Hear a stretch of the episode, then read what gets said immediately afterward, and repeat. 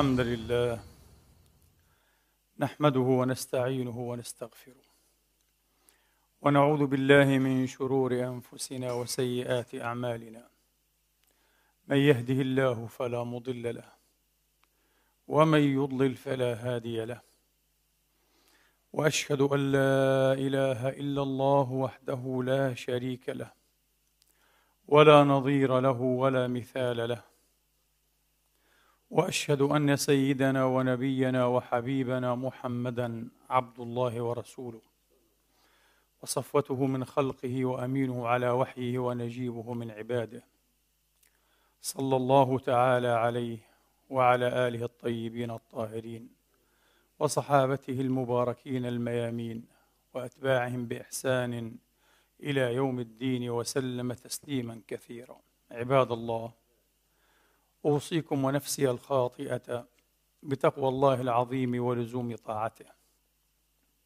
كما أحذركم وأحذر نفسي من عصيانه سبحانه ومخالفة أمره.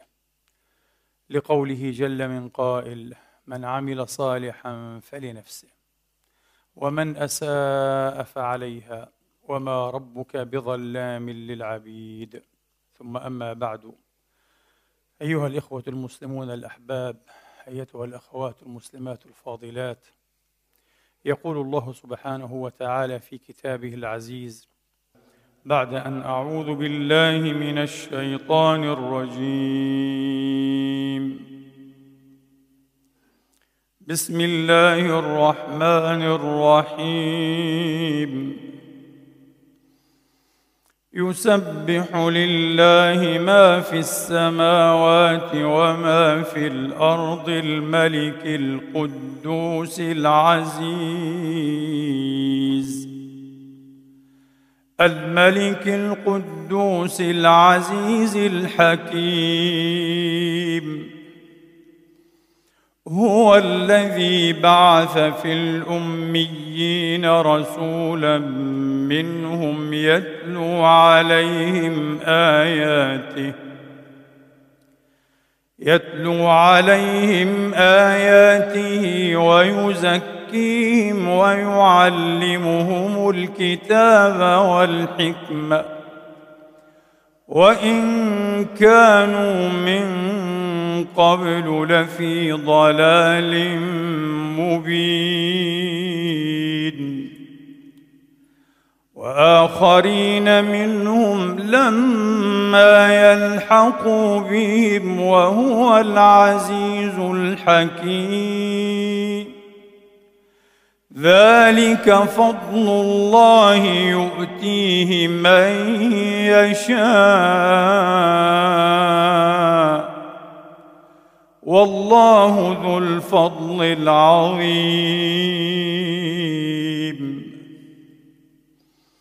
مثل الذين حملوا التوراة ثم لم يحملوها كمثل الحمار. كمثل الحمار يحمل أسفارا. بئس مثل القوم الذين كذبوا بآيات الله والله لا يهدي القوم الظالمين. قل يا أيها الذين هادوا زعمتم أنكم إن زعمتم أنكم أولياء لله من دون الناس من دون الناس فتمنوا الموت. فتمنوا الموت إن كنتم صادقين. ولا يتمنونه ابدا بما قدمت أيديهم. والله عليم بالظالمين. قل إن الموت الذي تفرون منه فإنه ملاقيكم. ثم تردون إلى عالم الغيب والشهادة. فينبئكم بما كنتم تعملون. صدق الله العظيم وبلغ رسوله الكريم. ونحن على ذلك من الشاهدين. اللهم اجعلنا من شهداء الحق القائمين بالقسط. آمين. اللهم آمين. إخواني وأخواتي من أسنى الأمثال التي ضرب الله تبارك وتعالى في كتابه وأمثلها. مثل العالمين مثل الذين أوتوا العلم وذلكم أن الله تبارك وتعالى أخبر عنهم أنهم يشركون في الشهادة على وحدانيته وأحديته. فالله تبارك وتعالى يشهد والملائكة يشهدون وأولو العلم. وكفى بهذا شرفا ومحمدة ومفخرة. وقد جعلهم تبارك وتعالى فريقا منمازا من الناس بحياله وبرأسه. فقال قل هل يستوي الذين يعلمون والذين لا يعلمون؟ كما أخبر سبحانه وتعالى أنه يرفع أهل العلم الذين ضموا وجمعوا إلى الإيمان الحق العلم الصحيح درجات في الدنيا ويوم يقوم الأشهاد. فحري بمن رفعه الله تبارك وتعالى بالخير والنور درجات في الدنيا أن يكون من المرفوعين في الآخرة بفضل الله ومنه على أنه سبحانه وتعالى ضرب مثلين آخرين من أشد وأصعب وأشأم وأبأس وأتعس الأمثال أيضا لأهل العلم أنفسهم. حين وإذا إذا ضلوا بعلمهم وأضلوا إذا بغوا بعلمهم وطغوا وبكلمة إذا لم يعملوا بعلمهم لأن العلم إنما يراد للعمل وليس للمفاخره والمكاثرة والمباهاة. فقال سبحانه من قائل مثل الذين حملوا التوراة ثم لم يحملوها كمثل الحمار مثل بئيس إنه هوي من حالق. من حالق الذين شهدوا مع الله تبارك وتعالى على الوحدانية. من حالق الذين رفعوا درجات زكيات عاليات سنيات إلى هذه الوهدة البهيمية كمثل الحمار. على أن الحمار لا ذنب له لأنه غير مكلف أصلا وغير عاقل. فهؤلاء أضلوا سبيلا كما أخبر القرآن. كمثل الحمار. قال الإمام أبو جعفر ابن جرير الطبري رضي الله عنه وأرضاه حملوا التوراة ثم لم يحملوها لم يعملوا بالعلم الذي تعلموا كلمة واحدة. لم يعملوا بالعلم. انتهى. أصبحوا كالحمير. على أنهم من منظور الناس علماء يعرفون الكتاب. يتلونه يتحفظونه يفتنون في تفصيل الكلام في جمله وبيان هذه الجمل المجملات بتفاصيل وتفاريع القول كمثل الحمار. والمثل الآخر وبئس المثل مثل بالكلب مثل بالحمار مثل حماري ومثل كلبي. واتل عليهم نبأ الذي آتيناه آياتنا فانسلخ منها فأتبعه الشيطان فكان من الغاوين. ولو شئنا لرفعناه بها بالآيات بالعلم لرفعناه بها ولكنه أخلد إلى الأرض واتبع هواه فمثله كمثل الكلب. الله أكبر. بئس المثل. بئس المثل. وبئست الحالة. شيء غريب. لماذا هذا التجديد؟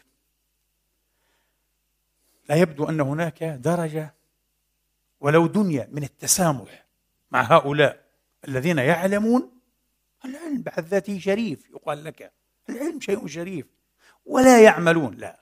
القرآن لم يتسامح هنا. تماما. كما أنه لم يتسامح. وإن لم يذكر عنوان العلم فعبر عن هذه الحالة حالة الانفصال والافتراق وفك الارتباط بين العلم والعمل أن تعلم ولا تعمل بما علمت بأنها توجب أشد الكره والبغضة من الله تبارك وتعالى. لما تقولون ما لا تفعلون؟ كبر مقتا عند الله. عجيب. الآية لم تقل لما لا تفعلون ما تقولون. يعني لم تقل لما لا تعملون بما تعلمون. انتبهوا. الآية قالت لم تقولون ما لا تفعلون. كأن الآية تسد الطريق والباب على من لم يعمل بعلمه أن يتكلم به. عليك أن تسكت أصلا. لئلا ترتكب موبقة النفاق والرياء والخداع. لديك علم لم تعمل به على الأقل لا تتكلم به. دع غيرك ممن عمل به. وتحقق به يتكلم به. أما أنت اسكت. القرآن يقول اسكت. إن أردت أن تتكلم بعلم عليك أن تكون مهدت قبلا بالعمل به لكي تبرهن لنفسك ولربك. لا إله إلا هو. أنك من الصادقين. أنك من الجادين ولست من الهازلين اللاعبين.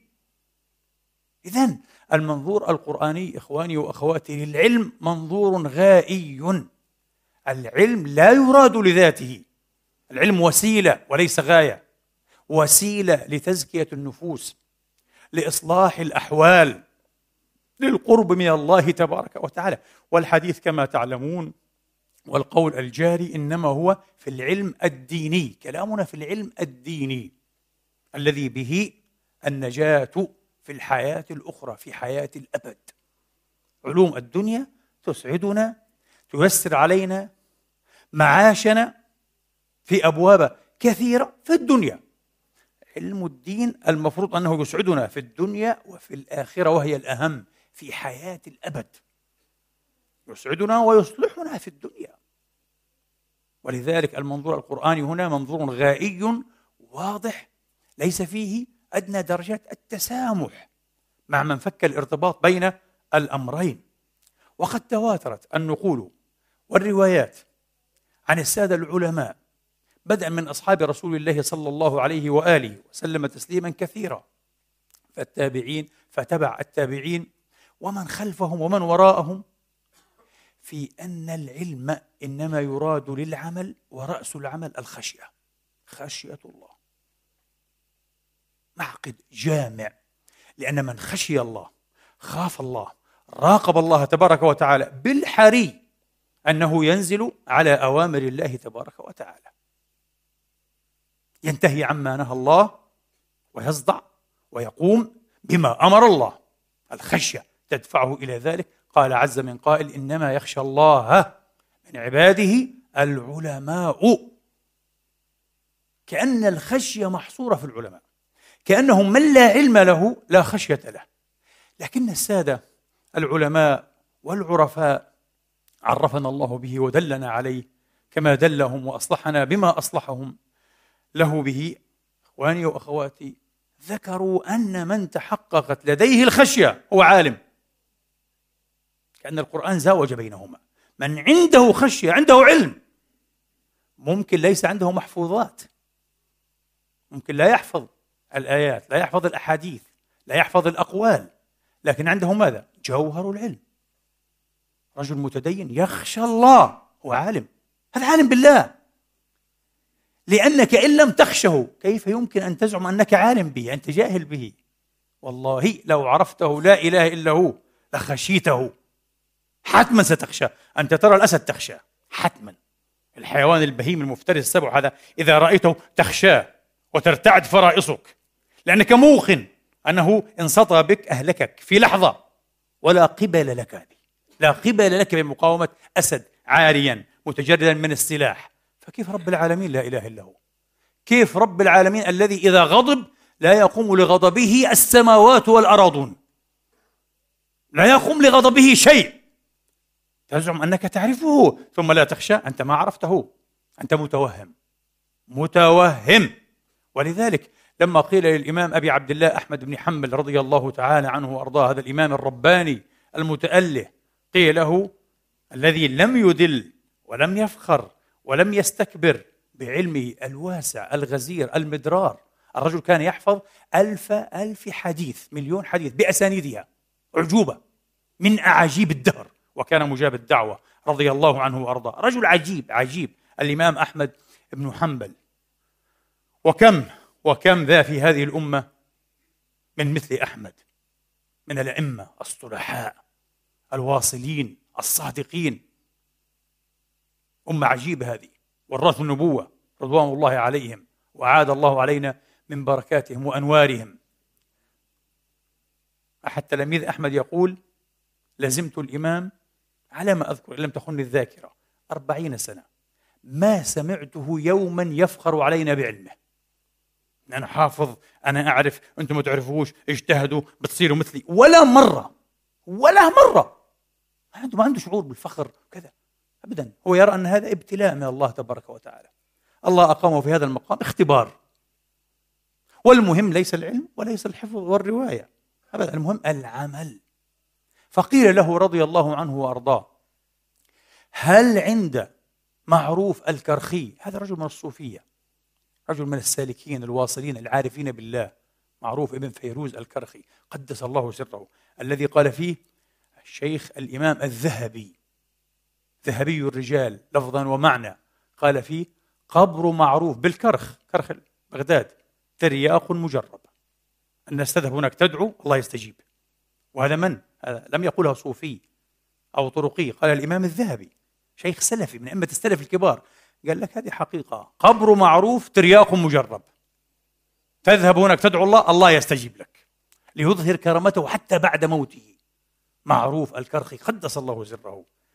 لكن لم يكن من أهل الرواية والمحفوظات ومجالس العلم. كان رجل ربانيا. فقيل الإمام أحمد هل عند أو مع معروف شيء من العلم؟ قال كان معه رأس العلم الخشية. قال علم رأس العلم قال الخشية. رجل يخشى الله رجل عرف الله. انتهى. هذا هو المطلوب من العلم.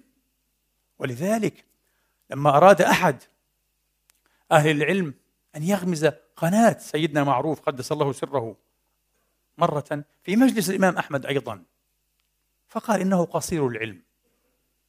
ذكر معروف قال بعض الناس سيدنا معروف يقول كذا وكذا كذا فبعضهم من أهل الجمود ربما والقساوة.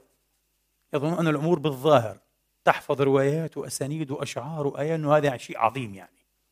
الآن الكمبيوتر يفعل هذا أحسن مني ومنك. الشيخ جوجل يفعل هذا أحسن واحد في العالم الآن. مش هذه القضية. فقال إنه قصير العلم. قال أمسك.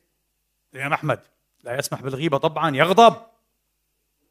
مش يفرح لأنه عالم ويريد الناس أن تجله هو فقط. وبقية العلماء أن ينتقصون؟ بعدين قال له أمسك عافاك الله. أمسك عافاك الله. وهل يراد من العلم إلا مثل ما عند معروف؟ قال له مالك أنت؟ أنت فاهم القضية شيء تفكر العلم هذا هو الذي عندنا يعني فقط؟ هذا الذي عندنا ما الذي يراد منه؟ أن نصل إلى مثل ما وصل إليه معروف أن نعرف الله أن نخشى الله. أمسك عافاك الله وهل يراد من العلم إلا مثل الذي عند معروف رضي الله عنهم وأرضاهم.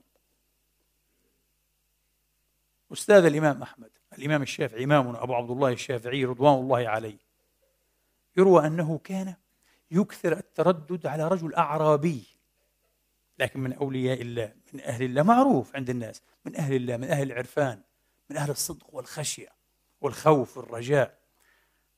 شيبان الراعي اسمه. شيبان الراعي. رجل. يبدو أنه كان أميا بدويا عربيا أميا. شيبان الراعي. فيجلس منه الإمام الشافعي الإمام اللغوي الشاعر آه الفقيه المتسنن الحكيم العالم بشتى العلوم الإمام الشافعي. وكان لا يرى عالما إلا من ضرب بسهم في شتى العلوم بعد أن يعظم نصيبهم الكتاب والسنة. شيء عجيب الإمام الشافعي هذا موسوعة حية كان. كان ربما يؤلف مصنفا من بعض المصنفات الصغيرة التي تسمعون بها في جلسة واحدة. لا يثني رجله بعد الفجر. تلاميذه يحدثون كذا. يملي عليهم انتهى الكتاب. ساعتين ثلاثة كتاب كامل. شيء عجيب. إمام جليل الإمام الشافعي رضوان الله عليه. فيجلس من شيبان الراعي مجلس الصبي من المعلم. هكذا. بعض الناس أنكر هذا. الشافعي يفعل هذا مع رجل أمي. لا ينسب إلى العلم. فقيل له يا أبا عبد الله مثلك في علمك وفضلك وفقهك. تفعل هذا؟ ليش تسمع هذا الغلبان؟ قال لقد وفق هذا إلى ما علمناه. شو شو بليغ فصيح وجيز. لم يكثر الكلام. قال نحن لدينا علوم. هذا وفق إلى جوهرها إلى العمل بها إلى روحها. وهذا هو المراد من العلم. لقد وفق هذا إلى ما علمناه. لذلك أنا آتيه وأتواضع وأتعلم منه. أتعلم منه. الجوهر والحقيقة. كذلك كان الصحابة رضوان الله تعالى عليهم. لا نريد أن نفتح هذا الباب الكريم المهم باب العلم والعمل. صنفت فيه مصنفات كبيرة وصغيرة. مصنف الخطيب أبي بكر الخطيب البغدادي رحمة الله عليه. آه. العلم والعمل كتاب كتيب هو. آه. في العلم والعمل. الإمام علي عليه السلام وكرم الله وجهه. يا أهل العلم يا حملة العلم كان يقول. يا حملة العلم اعملوا بما تعلمون. وسيأتي زمان. وسيأتي زمان يطلبون العلم للمباهاة. أنا أعلم أنا أفصح أنا أشطر ها؟ أنا أكثر طلابا أنا أكثر أتباعا والعياذ بالله والعياذ بالله. ليس لله للدنيا. لمحض الدنيا؟ يغضب أحدهم على جليسه أن يجلس إلى غيره. قال أولئك لا خير فيهم وأولئك من أهل النار. الله أكبر. العلم الشرعي يكون طريقا إلى النار. بلية والله يا أخواني. نسأل الله العفو والعافية والمعافاة الدائمة. والله بلية أن يكون هذا العلم الذي تعبت في تحصيله وتحفظه والبحث عنه وتحقيق مسائله سنوات طويلة أن يكون طريقك إلى النار. النبي علمهم كذلك. لم يأتوا بشيء من لدنهم. النبي علمهم هذا. من طلب العلم لي يجاري به العلماء. تعالم أنا مثلك. أنت شاطر أنا أشطر. أنت فاهم أنا أفهم. ليجاري مجاراة الحكاية كان إيه؟ مسابقة. مين أكثر علما؟ ويماري به السفهاء. ويصرف وجوه الناس إليه. فالنار. هكذا النبي قال. فالنار. هذه طريقتك؟ النار. في حديث آخر لم يرح لم يشم يعني. لم يرح رائحة الجنة. وقد ورد أن ريحها تشم وتراح من مسافة 500 سنة. هذا لا يشم رائحة العلم رائحة الجنة عفوا. معناها بعيد جدا جدا جدا هو من النجاة. بعيد جدا جدا جدا جدا. لقطاع النفس من رحمة الله. عجيب لماذا؟ مع أنه كان من أهل العلم. علم بلا عمل انتبهوا سيكون كما كان في أمم سبقتنا من أهل الكتاب سبيلا للبغي. إلا من بعد ما جاءهم العلم بغيا بينهم. العلم سيمزق الأمة. العلم سيفرق الأمة. تقول لي العلم هو الذي يفعل هذا؟ ليس هذا. لا. الأوعية السيئة التي وعت هذا العلم ولم تعمل به. أخذت منه الظاهر فقط. ولأغراض ومقاصد دنيوية محضة. المباهاة والمفاخرة وربما أيضا إيه؟ المغانم والمكاسب المادية والمعنوية والعياذ بالله. وليس لإصلاح النفوس وتزكيتها والاقتراب والتزلف إلى رب العزة والجلال لا إله إلا هو. هذا هو. لا أن العلم بذاته يفعل هذا. وإنما هذه الأوعية والحملة السيئة تفعل هذا. ولذلك إخواني وأخواتي في الحقيقة لأكون صريحا وصادقا. الباعث القريب طبعا على هذه الخطبة التي أسأل الله أن يتقبلها وأن يباركها وأن يغفر لي ما يقع فيها من زلل وخطأ وتجاوز. الباعث مباحثة جرت بيني وبين أحد الأفاضل فهو يرى أن السبب الأكبر لخيبة الأمة اليوم وتقسمها وتضعضعها واضمحلال عزها. هو عدم التواضع. أهل العلم لا يتواضعون. فقال لابد أن يذكر الناس بهذا الموضوع. والذي لا يتواضع هو المستكبر. والنبي أيضا أراد أن يسد هذا الباب وشدد فيه تشديدا. ما شدد مثله تقريبا بعد الشرك في الله. لا يدخل الجنة من كان في نفسه مثقال حبة من خردل من كبر. حتى أن العلماء اختلفوا في تأويل هذا الحديث الصحيح. عجيب. مثقال ذرة من كبر لا يدخل الجنة. فبعضهم قال لا يدخلها ابتداء. لا بد أن يطهر بنار جهنم. طبعا لأن الجنة لا يدخلها إلا طيب والمستكبر ليس طيبا. يا للعار يا للخسار. يعني حتى في الدنيا المستكبر خبيث. باللغة الدينية المستكبر رجل أو امرؤ خبيث.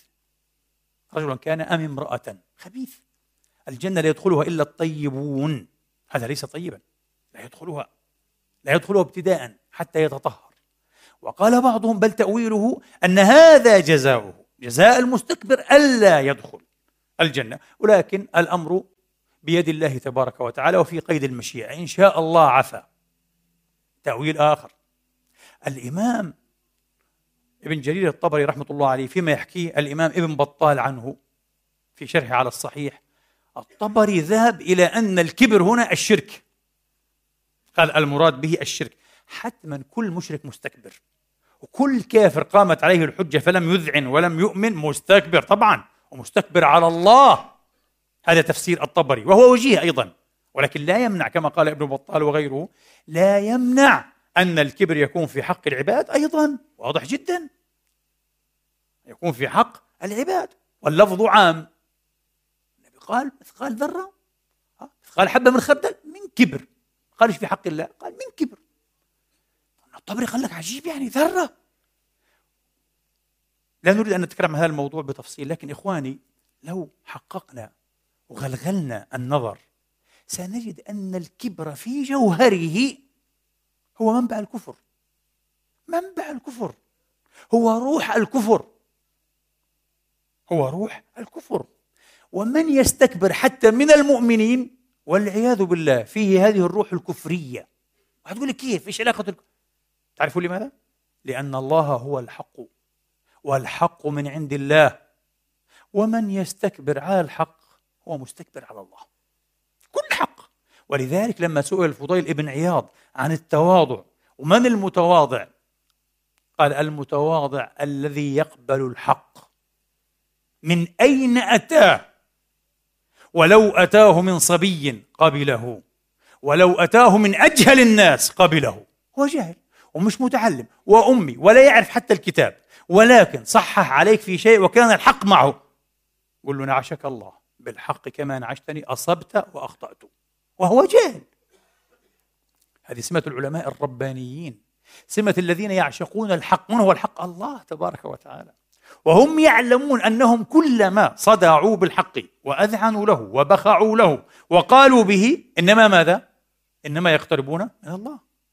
إنما يتفقون مع الله. هذا هذا هو. فالاستكبار على الحق في أي موضوع أيا كان ليس بالضرورة أن يكون موضوعا دينيا. في أي موضوع في جوهره استكبار على الله. يعني الله هو الحق انتهى. لن نقول لك الله يتطابق مع الحق. الله هو الحق لا إله إلا هو. لذلك لابد أن تخضع. ومن هنا حرص العلماء الصلحاء دائما يا إخواني على برهنة هذا من أنفسهم. الحسن بن زياد اللؤلؤي رضي الله عنه وأرضاه من أصحاب أبي حنيفة. توفى على ما أذكر سنة أربع ومئتين من أصحاب أبي حنيفة. الحسن بن زياد اللؤلؤي. أفتى مرة أحدهم بفتوى. استفتي فأفتى ثم تبين له أنه أخطأ الفتوى. فعظم عليه الأمر جدا. فاكترى من ينادي في الأسواق. يا أيها الناس يا عباد الله من كان الحسن ابن زياد أفتاه في مسألة كذا وكذا فهو يعلمه ينهي إليه أنه أخطأ. ولم يصب. تقول يفضح حاله مش يفضح حاله. فضوح الدنيا خير من فضوح. وعلى فكرة مش فضوح فضوح عند الجهلة. شفتوا بيغلط وبفتي. هو لا يعني هؤلاء الجهلة الجهلة المستكبرون. الذي يقول هذا هو ينادي على نفسه لو كنت مكانه ما فعلت. انك مستكبر من أهل النار. أنت والعياذ بالله واضح أنك من أهل النار يعني عندك هذا الكبر. وقد يكون من العامة. هذا عالم كبير الأئمة الأجلاء أئمة الأحناف. لا لا ينادي على نفسه بالخطأ أنا أخطأت. كيف هو سيفتك رقبته يوم القيامة؟ لا بد أن يصحح نفسه. وامتنع عن الفتيا مكث بضعة أيام لا يفتي خلاص قال لك إيش المصيبة اللي وقعت فيها دي؟ ما عاد يفتي. رفض. حتى جاءه الرجل وأخبره بالوجه الصحيح. قال طب أنت أخطأت إيش الوجه؟ قال له الصحيح هو كذا وكذا وكذا وعاد للفتيا رضي الله عنه وأرضاه. يا سلام. تواضع الحق. مثل هذه القصة اتفقت لسلطان العلماء. العز بن عبد السلام رضي الله عنه وأرضاه. في القاهرة في قاهرة مصر حفظها الله. ونادى أيضا في الأسواق. بعث من ينادي بخطئه بتخطئة نفسه. العز سلطان العلماء. إمام عصره رضي الله عنه وأرضاه. الإمام أبو محمد علي بن أحمد بن حزم إمام أهل الظاهر. الإمام صاحب الفنون والعلوم الحفاظة منقطع النظير ابن حزم. معروف من هو ابن حزم رحمة الله تعالى عليه. ابن حزم في كتابه التقريب لحد المنطق كتاب مشهور. يحكي عن نفسه أنه ناظر أحدهم في مسألة يوما. والرجل يعني كما يخبر ابن حزم كان في لسانه حصر أو بكو. حصر أو بكو. يعني لا يحسن يعبر تماما ليس فصيحا ليس مبينا. فغلبه ابن حزم قطعه في المناظرة. لكن ابن حزم إمام من أئمة الإسلام عاد إلى بيته راجع بعض الكتب فتبين له أنه هو المخطئ وأن الرجل مصيب الصواب مع الرجل. قال فقلت لجليسي أحد تلاميذه؟ قلت له انظر. قال ما هذا؟ قال هذا أنا غلطان قال له الخطأ عندي والصواب عنده. قال فقال لي وماذا تريد؟ أتريد أن تعلمه؟ قال نعم. طبعا قال لا ابن حزم أريد أن أعلمه أنا كنت مخطئا وأنت محق يا أخي. بس هذا ابن حزم إمام العصر وهذا رجل عادي ربما عالم عادي. لا يأتي شيئا عند ابن حزم ولو. العلم لله تبارك وتعالى ما في أحد لا يخطئ. العلم لله تبارك وتعالى. العلم للرحمن جل جلاله وسواه في جهالاته يتغمغم. ما للتراب وللعلوم وإنما يسعى ليعلم أنه لا يعلم. هذه القصة كلها. يعني تطلب علم وأنت تتفنن تنتهي في الأخير إلى أنك لا تعرف شيئا. كلما تعلمت زادك علمك علما بجهلك. لذلك أوثق الناس من أنفسهم وأشدهم صلابة وقطعية وجزما وقسوة على المخالفين. اللي أقرب إلى الجهل اللي ما تعلموا حقا. بس العلماء اللي تعلموا كثيرا أبدا. يصبحون من أهل العذر. يعطونا فسحة وعندهم فسحة تفسيرية فسحة إعذارية لأنه يعرف مسائل طويلة وغامضة ومعقدة وكبيرة بحور. نحن على شواطئ هذا إن كنا على الشواطئ أصلا. قال فدخله أمر عظيم. قال دخل جريسي هذا. مش معقول. الإمام ابن حزم بده يعتذر لرجل عادي من أهل العلم البسطاء. والناس تسمع أنه ابن حزم أخطأ. قال والله قال لي فقلت له والله لو أستطيع الآن لذهبت إليه وأخبرته. أنا مش قادر أصبر لبكرة كمان. أصبر لغد قد أموت قد يا ريت الآن. بس الآن الدنيا ليل وربما الرجل إيه مستريح ونائم مع أهلي ما بدي أشوش عليه. لكن غدا بصير خير. بكرة بقول له أنت صح أنا غلط. شوف هذول عشان هيك أوتوا العلم ونفع الله بهم. هذا ابن حزم عالم مسلم ظاهري. آه مذهب المذاهب أهل السنة آه تخيل. آه إسبانيا إلى اليوم تحتفل به. مجلدات. يأتي علماء ومستشرقون من كل أنحاء العالم خاصة العالم الإسباني ويتكلموا عن ابن حزم. وفلسفة ابن حزم وإسهاماته في في علم كذا علم النفس وعلم العاطفة وفنون الحب والفقه والتفسير آه والمنطق والأديان المقارنة. الملل والنحل آه؟ وعلم النفس. شيء عجيب. مجلدات عن ابن حزم تكتب. الدنيا كلها تعرف من هو ابن حزم. تواضعه الحق. رجل رباني. رجل رباني. تواضع حقيقي. عبد الرحمن بن القاسم. أحد مشاهير ونبلاء تلاميذ الإمام مالك إمام دار الهجرة رضي الله عنهم وأرضاهم أجمعين. قال قلت للإمام أبي عبد الله يعني مالكا رضي الله تعالى عنهما قال قلت له مرة يا إمام ما وجدت أحدا أعلم بالبيوع باب البيوع في الفقه باب معقد جدا جدا من أهل مصر. قال وبما ذلك؟ كيف طيب؟ ليش أهل مصر صاروا أعلم الناس بالبيوع يعني؟ ليش مش أهل الحجاز؟ ليش مش أهل العراق؟ ليش كذا؟ ليش مصر؟ قال بك مذهبك انتقلوا هناك وتعلموه قال بي أنا أصلا لا أعلم البيوع فكيف يعرفونها بي؟ شوف التواضع. أنا مش خبير قال له في البيوع. علمي محدود في البيوع. وأنت تزعم أهل مصر صاروا أعلم الناس بالبيوع. بي. شوف التواضع شيء لا يكاد يصدق. أبو الحسن سعيد بن مسعدة المعروف بالأخفش. أحد أيضا نبلاء علماء النحو. هو الذي يقص القصة يحكي الحكاية. يقول أتيت مرة مجلس الكسائي. أبو الحسن أيضا. علي بن حمزة الكسائي أحد القراء السبعة. وأحد علماء النحو الكبار الكسائي. من المدرسة الكوفية طبعا. المدرسة الكوفية المقابل لمدرسه سيبوية رحمة الله عليهم أجمعين. قال أتيت مجلس الكسائي ببغداد فإذا عنده الفراء والاحمر وابن سعدان مشاهير تلاميذ الكسائي في النحو. وهو لا يعرفني هو يعرف إنه هذا الكسائي الكسائي معروف في العالم الإسلامي كله في النحو والقراءة إمام جليل واللغة. وكان رجلا صالحا كان رجلا صالحا أيضا يعمل بعلمه. قارئ احد القراء السبعه قال فسألته في مئة مسألة. فأجابني فخطأته في المسائل كلها. تخيل؟ المئة مسألة غلط يقول له. غلط. مش صح. هذا غلط. هذا غلط. قال فهموا بي. التلاميذ بده يقولوا شو أنت قليل أدب؟ أنت أنت مجنون؟ أنت شا... مين أنت يعني؟ شايف حالك؟ قال فثبطهم. قالوا اجلسوا. عافاكم الله. ثم قام وقال لي أنت أبو الحسن؟ سعيد بن مسعدة؟ قلت نعم. قال فاعتنقني. شوف شوف. شيء عجيب. إيش هالارواح الطيبة؟ إيش النفوس السليمة؟ إيش القلوب السليمة؟ إيش الحب الحقيقي للحق والحقيقة؟ هو يحب. كل من ساعد وكل من ساهم بالبحث عن الحقيقة وتجليتها من جميع جوانبها حتى لو خالفوا حتى لو على حسابي. ولمن؟ أمة محمد تستفيد العلم يستفيد الحق يستفيد النحو يستفيد آه التفسير يستفيد. ليش لا؟ قال وعانقني. آه. وقال كنت أسمع بك. أحب أن تكون مؤدب أولادي. وأنت تيجي تعلم لأولادي قال فقبلت ولبيته.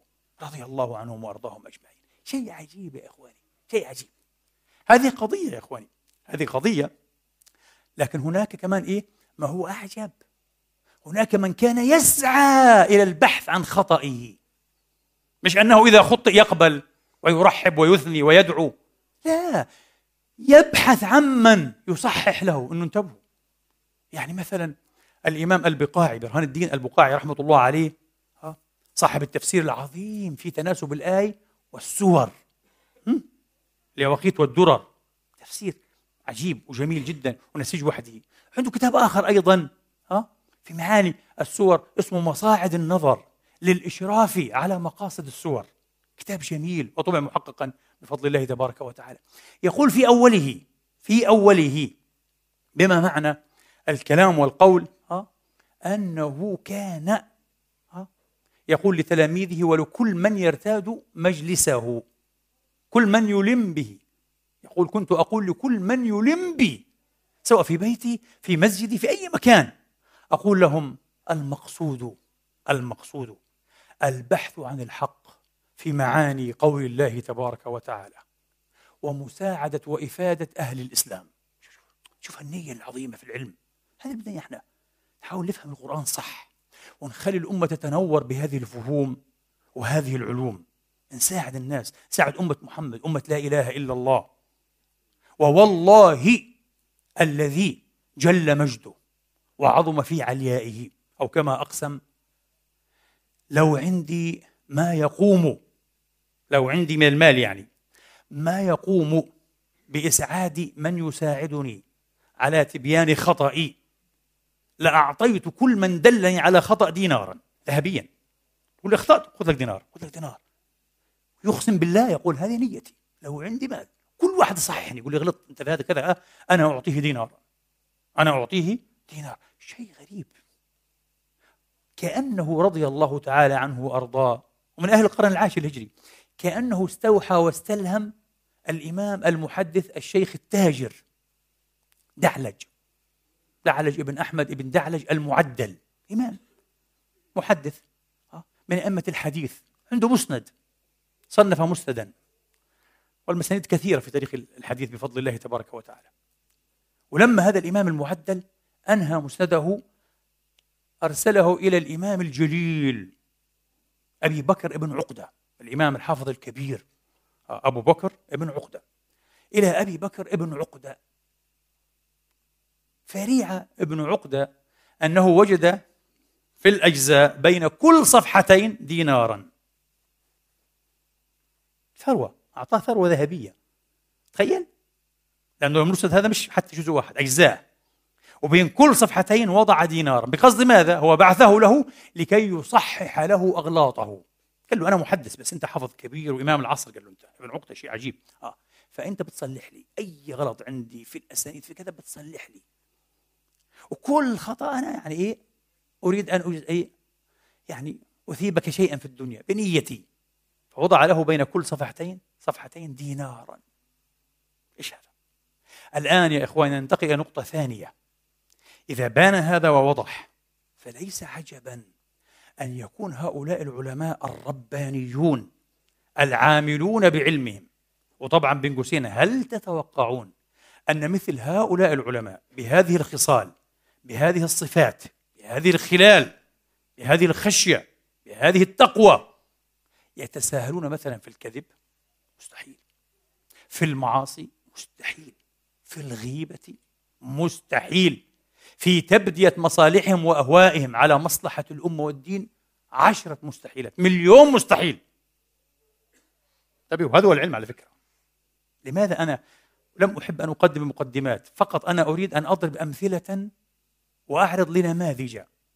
بعد ذلك نحن نقيس عليها حتى يستقيم لنا المقياس المسطرة المعيار. وحتى نعلم من أين أخذنا من أين دهينا. من أين دهيت هذه الأمة؟ المصباح يا إخواني الذي ينبغي أن ينير لنا الطريق كسرناه ومشينا في الظلمة. مع أننا ندعي أن لدينا مصابيح بالاسم بالوهم. ما في. لو كان لدينا مصباحا ولا يكون لديك مصباح إلا أن كنت عاملا بما علمت. روى أبو نعيم في الحلية من قال عليه الصلاة وأفضل السلام من عمل بما علم ورثه الله علم ما لم يعلم. ولذلك قالوا تسنح لأهل الله ولأهل الصلاح والخشية والصفاء والصدق والإخلاص من المعاني في كتاب الله وكلام رسوله ما لا يوجد في كتاب. ومن ألطف ما يكون. طب من وين جبتوها؟ هذا علم أورثه ماذا؟ العمل. العمل بما علمت. ولذلك قلت لكم تواترت النقول عن الصحابة والتابعين وتبع التابعين ومن بعدهم أن العلم هو الخشية. قال عبد الله بن مسعود كفى بخشية الله علما. اللي يخشى الله هذا عالم. وكفى بالاغترار جهلا. المغتر هذا اللي ما بفهم كيف يخشى الله وكيف يتقي الله؟ جاهل. وهذا المعنى مروي عن ابن عباس وعن ابن مسعود. وعن حذيفة وعن مجاهد وعن الشعبي وعن يحيى بن أبي كثير وعن الربيع بن أنس وعن مسروق بعائشة وكثيرين. أن العلم هو الخشية. ما في خشية ما في تقوى. جهل. ولو كنت أكبر. ولذلك قال الشعبي قيل له يا فقيه يا عالم. قال لسنا بفقهاء لسنا بعلماء. نحن نروي أحاديث. سمعنا أحاديث نرويها. العالم من عمل بما علم. قال لهم ما تسمون علماء؟ تكبروا رؤوسنا. نحن مش علماء. يزري على نفسه وكان من العلماء العاملين. لكن قال لهم العلم مش إنك حافظ. الشعبي هذا؟ كان حافظ الحفاظ. قال الذي نسيته من العلم لو حفظه أحدكم صار به عالما. حافظ عجيب بحر محيط كان. بس قال لك أنا في الحقيقة مش عالم. لأنه العالم مش الحافظ وبيعرف النصوص. العالم هو الذي يعمل. وهكذا قال أيضا الحسن البصري مع اختلاف فقط التعب نفس الشيء. ولذلك شيخنا شيخ الدنيا حجة الإسلام حجة الله على خلقه أبو حامد الغزالي قدس الله سره. كتبه لا تزال إلى اليوم والله نباريس مصابيح هدى. تقرأها تحيي الميت من قلبك والله. شيء عجيب إلى اليوم شيء غريب. وهذا لا يهيأ لكل إمام ولكل من كتب وسود في البياض. بحسب الإخلاص. يبدو أن النية طابع تطبع أعمال صاحبها حتى الكلام الذي يكتبه يكتبه ها؟ بعد قرون يبقى فيه النور والتأثير لأنه طابع عليه.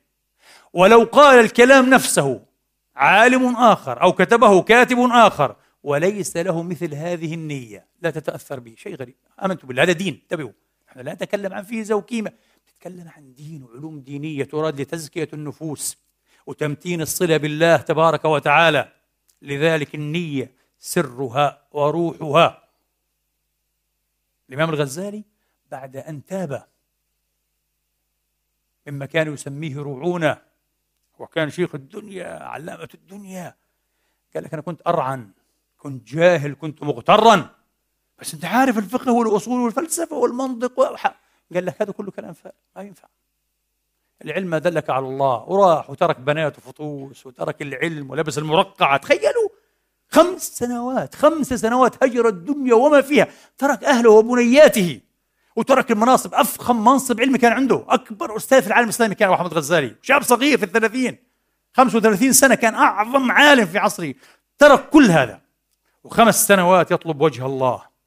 يطلب تأديب نفسه تزكية نفسه. ولما حصل له هذه الاستنارة الحقيقية واتصل كان بعد ذلك إذا مر بالأماكن التي كان يدرس فيها ماذا يقول؟ ها هنا حيث كنا نعصي الله. وكان يدرس القرآن والحديث والتفسير. مجالس معصية. ما كانش العلم لله هذا. كان علم شوفوني شاطر فقيه علامة أنا لساني طويل مهذب أعرف أتكلم. كله قال معصية كل هذا والعياذ بالله. ها هنا حيث كنا نعصي الله شيخ مشايخ الإسلام النووي رضي الله عنه وأرضاه معظم عند كل المسلمين محبوب عند كل المذاهب الرجل هذا رجل عجيب الإمام النووي آه. ومات إيش في أول الخمسينيات من عمره الإمام النووي كان يحاسب نفسه أثناء الكلام وهو يتكلم معك يحاسب نفسه على كل كلمة لماذا؟ ماذا بها؟ فربما قطع الكلام فجأة وقال يا الله إن لله أخذنا من حيث لا ندري. ويتوقف على الكلام. الكلام لابد أن يكون لله. كل كلمة تقولها لله. مش ثأرا للنفس مش إظهارا لمفخرة أو محمدة مش شماتة بالناس مش استعلاء على الناس مش استقواء على الناس. ابدا ابدا لابد أن يكون لله. ناس عندهم مراقبة عجيبة يا إخواني. هذا المراقبه هذا الدين. تقول لي هذا هذا الدين. وهؤلاء العلماء وهؤلاء الشيوخ هذا هو. ولذلك وجود هؤلاء بركة ونور وحفظ وعصمة وحفظ للأمة في مجموعها. وجودهم كلما كثروا كثر الله من أمثالهم وعاد الله علينا من أنوارهم وبركاتهم. حالة مراقبة دائمة اتصال عجيب بالسماء. لكن صدقوني الأمثلة حين تضرب بالمعاصرين والمحدثين جدا من العلماء أعظم تأثيرا. حين تسمع أنت إيه؟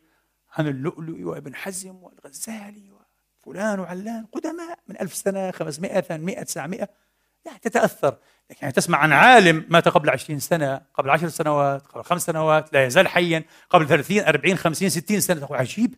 مثل هؤلاء عاشوا في عصرنا؟ يعني كانوا مجايلين لأبي مثلا أو مجايلين لجدي؟ أو حتى معاصرين لي عندهم مثل هذه التقوى مثل هذه الخشية مثل هذه المراقبة والاتصال. إذا أف لنا وتف. تقول عن نفسك أف لي وتف. وتنبعث الهمة بإذن الله. هذا أعظم تأثيرا. ولذلك هذه أمة الخير والخير في وفي أمتي إلى يوم القيامة. لو خرجت الأمة من هؤلاء خلاص يتأذن. الله تبارك وتعالى بطيب صوت هذه الأمة. ولن تخلو منهم إلا أن يشاء الله في آخر الأمر. معروف هذا لكي تقوم الساعة. لكن إلى اليوم لا يزال يوجد أمثال هؤلاء عجب عجاب يا إخواني. سأحدثكم بنماذج يسيرة وسريعة ومؤثرة. تعرفون الشيخ الشهيد العلامة محمد سعيد رمضان البوطي؟ في الشام معروف ومعروف في الشام ربما أكثر منه والده. ملا رمضان. معروف بملا رمضان. هذا كان معظما عند كل علماء وأولياء الشام. عند الكبير قبل الصغير. ملا رمضان يقول لك. معروف بالورع التام والخشية التي لم يسمع بمثلها إلا قليلة آية من آيات الله. مسلم من أصول كردية من جزيرة بوطان جزيرة ابن عمرو. سبحان الله. وجاء إلى الشام. عالم على المذهب الشافعي والعقيدة الأشعرية ورجل صالح صالح عجيب ورع. ملا رمضان قدس الله سره. والناس لم تعرف إلا من خلال هذه القصة التي رواها ابنه الشهيد العلامة البوطي رحمة الله عليه الذي ظلم كثيرا في حياته وبعد وفاته. وبدي أقولها والرجل في دار الحق رحمة الله تعالى عليه وأعلى الله مقامه. والحمد لله رؤيت له مرائي كثيرة جدا مبشرة. كثيرة جدا. من من أحبابنا حتى وإخواننا وأهلينا رأوا هذه المرائي ووالله وأنا على المنبر أقولها. ووالله تتطابق بعض هذه المرائي تطابقا تاما. كأن الله يقول هذا هو الحق. رؤيا هذا الرجل الشهيد السعيد في المنام عملاقا كبيرا. وقد كان إيه؟ يعني أقرب إلى القصر منه إلى الطول أليس كذلك. واضح الرؤيا أنه عند الله له مقام عظيم. الشيخ البوطي رحمة الله عليه انصافا له وهو في دار الحق. في الثمانينيات لما أنكر الأحداث التي كذا وكان له وجهة نظر معينة الاصطدام بالسلطات وله وجهة نظر فيما حصل في الجزائر. أنكر عليه جدا. وحالم سلطان وينافق السلاطين وينافق حزب البعث والبوطي ودعوا عليه وسبوه كذا. ثم بعد سنوات معظم العلماء والمفكي الذين أنكروا عليه اعتذروا وقالوا هو رأى ما لم نرى هو كان محقا وكنا على باطل. أقول حال هو أجر على الله رحمة الله عليه. ومش أول واحد. يعني أبو حنيفة عاش ومات الناس فرت جلده فريا. أبو حنيفة الناس لا تعرف ربما ألفت مصنفات في تكفيره وسبه والطعن فيه. أبو حنيفة الإمام الأعظم. لكن رغما عنهم وعن مصنفاتهم وعن أقاويلهم أبى الله إلا أن يبقى الإمام الأعظم. أعظم ما تعبد المسلمون حول العالم بمذهبه هو مذهب الإمام أبي حنيفة. من ناحية العدد. سر عند الله. بس في حياته كان زنديقا وكان عدوا للإسلام وكان عدوا للسنة وعدوا لرسول الله وأشأم مشؤوم أشأم مولود ولد في الإسلام. ولو تقرؤون ماذا كتب فيه العلماء والأئمة إلى اليوم بالأسانيد كمان يعني في كتبهم ومصنفاتهم. تخشعر أبدانكم. وبقي أبو حنيفة أبا حنيفة لأنما إنما الأعمال بالنيات. والله من وراء قلب كل امرئ ولسانه. الله يعلم الحقائق. مش كما يقول إيه؟ يعني الآخرون. فهكذا حصل مع الشهيد البوطي. نفس الشيء. لما صار الحراك في سوريا قال لهم بلاش منه. هذه مش حتكون ثورة. هذه حتكون فتنة. هذا باب فتنة يا أولادي يا أحبابي يا أهل الشام. إن كسر هذا الباب. لن يسد بعد ذلك. ستدفعون الثمن.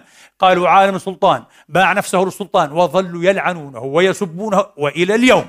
وبعد أن تبين أن الحق كان معه وأنهم لم يصلوا إلى ما أرادوا ولم ينجح هذا الحراك أو الثورة ولم يحكموا ولم يوفقوا في الشفاء يدين.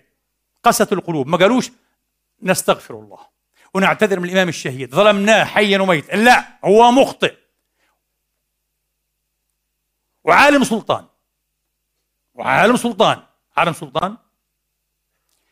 تعرفون عالم السلطان من هو؟ عالم السلطان أول خصيصة فيه. أول صفة فيه أنه يبيع دينه للسلطان. مقابل ماذا؟ بعض دنيا السلطان. وكما قيل فعلا من الذين إيه؟ يكونون علماء سلطان. قيل قال أسلافنا والله لا يعطيك السلطان شيئا من دنياه حتى يأخذ من دينك أضعاف ما أعطاك. وهذا صحيح. هؤلاء السلاطين وأهل الدنيا مش ممكن يعطيك يجود عليك بشيء من دنياه يعني من المال من الذهب إلا بعد أن يصيب من دينك أضعاف ما أصبت من دنياه هل البوطي كان كذلك؟ حنشوف بس ونمضي. نرجع إلى أبيه مولى رمضان. قدس الله سر الرجلين الصالحين ووالد وما ولد. آه، وأربعة أجيال. وابن الدكتور توفيق عالم صالح ورجل مبارك. وابن ابنه الدكتور محمود وعالم صالح ورجل مبارك. أسرة مباركة والله. الشيخ البوطي عاش ومات وهو يعيش لا أدري في أي طابق في الثامن أو كذا ها في عمارة أو في الرابع ويصعد إليه بلا أسانسير بلا لفت برجليه. الشيخ البوطي. الشيخ البوطي لما استشهد عشية الجمعة ليلة الجمعة يوم الخميس وكان صائما وجاء إلى المسجد وصلى المغرب وجلس يفسر كتاب الله تبارك وتعالى. صائم. تخيل؟ نعم. وحدث ما حدث وانتقل شهيدا سعيدا موفورا لم ينقص من بدنه شيء. ابن ابني الدكتور محمود وهو عالم مثل أبيه ومثل جده. وخشوا على اليوتيوب عنده محاضرة جميلة طيبة حوالي يعني إيه قريبة من ساعة ونصف عن جده. طلب منه أن يلقيها بين علماء أفاضل صلحاء وما أكثر الصلحاء الشام وعلماء الشام الصالحين. وحسبنا الله ونعم الوكيل بكل من أراد بالشام شرا وبكل من أذاقها العذاب. بلد مميزة جدا يا أخي. يشهد الله بعلمائها الصالحين الربانيين. شيء لا يكاد يصدق. شيء لا يكاد يصدق. ومن يقرأ ويتتبع يعرف هذا الشيء. فيقول لما سقط شهيدا جثث خمسون واحد. خمسون أي شهيدا. ارتقوا إلى الله تبارك وتعالى. قال والله ما عرفنا أين هو إلا بنور سطع من وجهه. اسمعوها. نور كان في ظلام انقطع قال انقطعت الكهرباء. فما عرفنا أين هو إلا بنور كان يخرج من وجهه. قدس الله سره. ولذلك رأى بعض الناس الرسول في المنام وهو يثني عليه. فقيل يا رسول الله من قتله؟ قال طلبة جهنم. طلاب النار. اللي قتلوا عالم السلطان. حنشوف عالم السلطان عاد.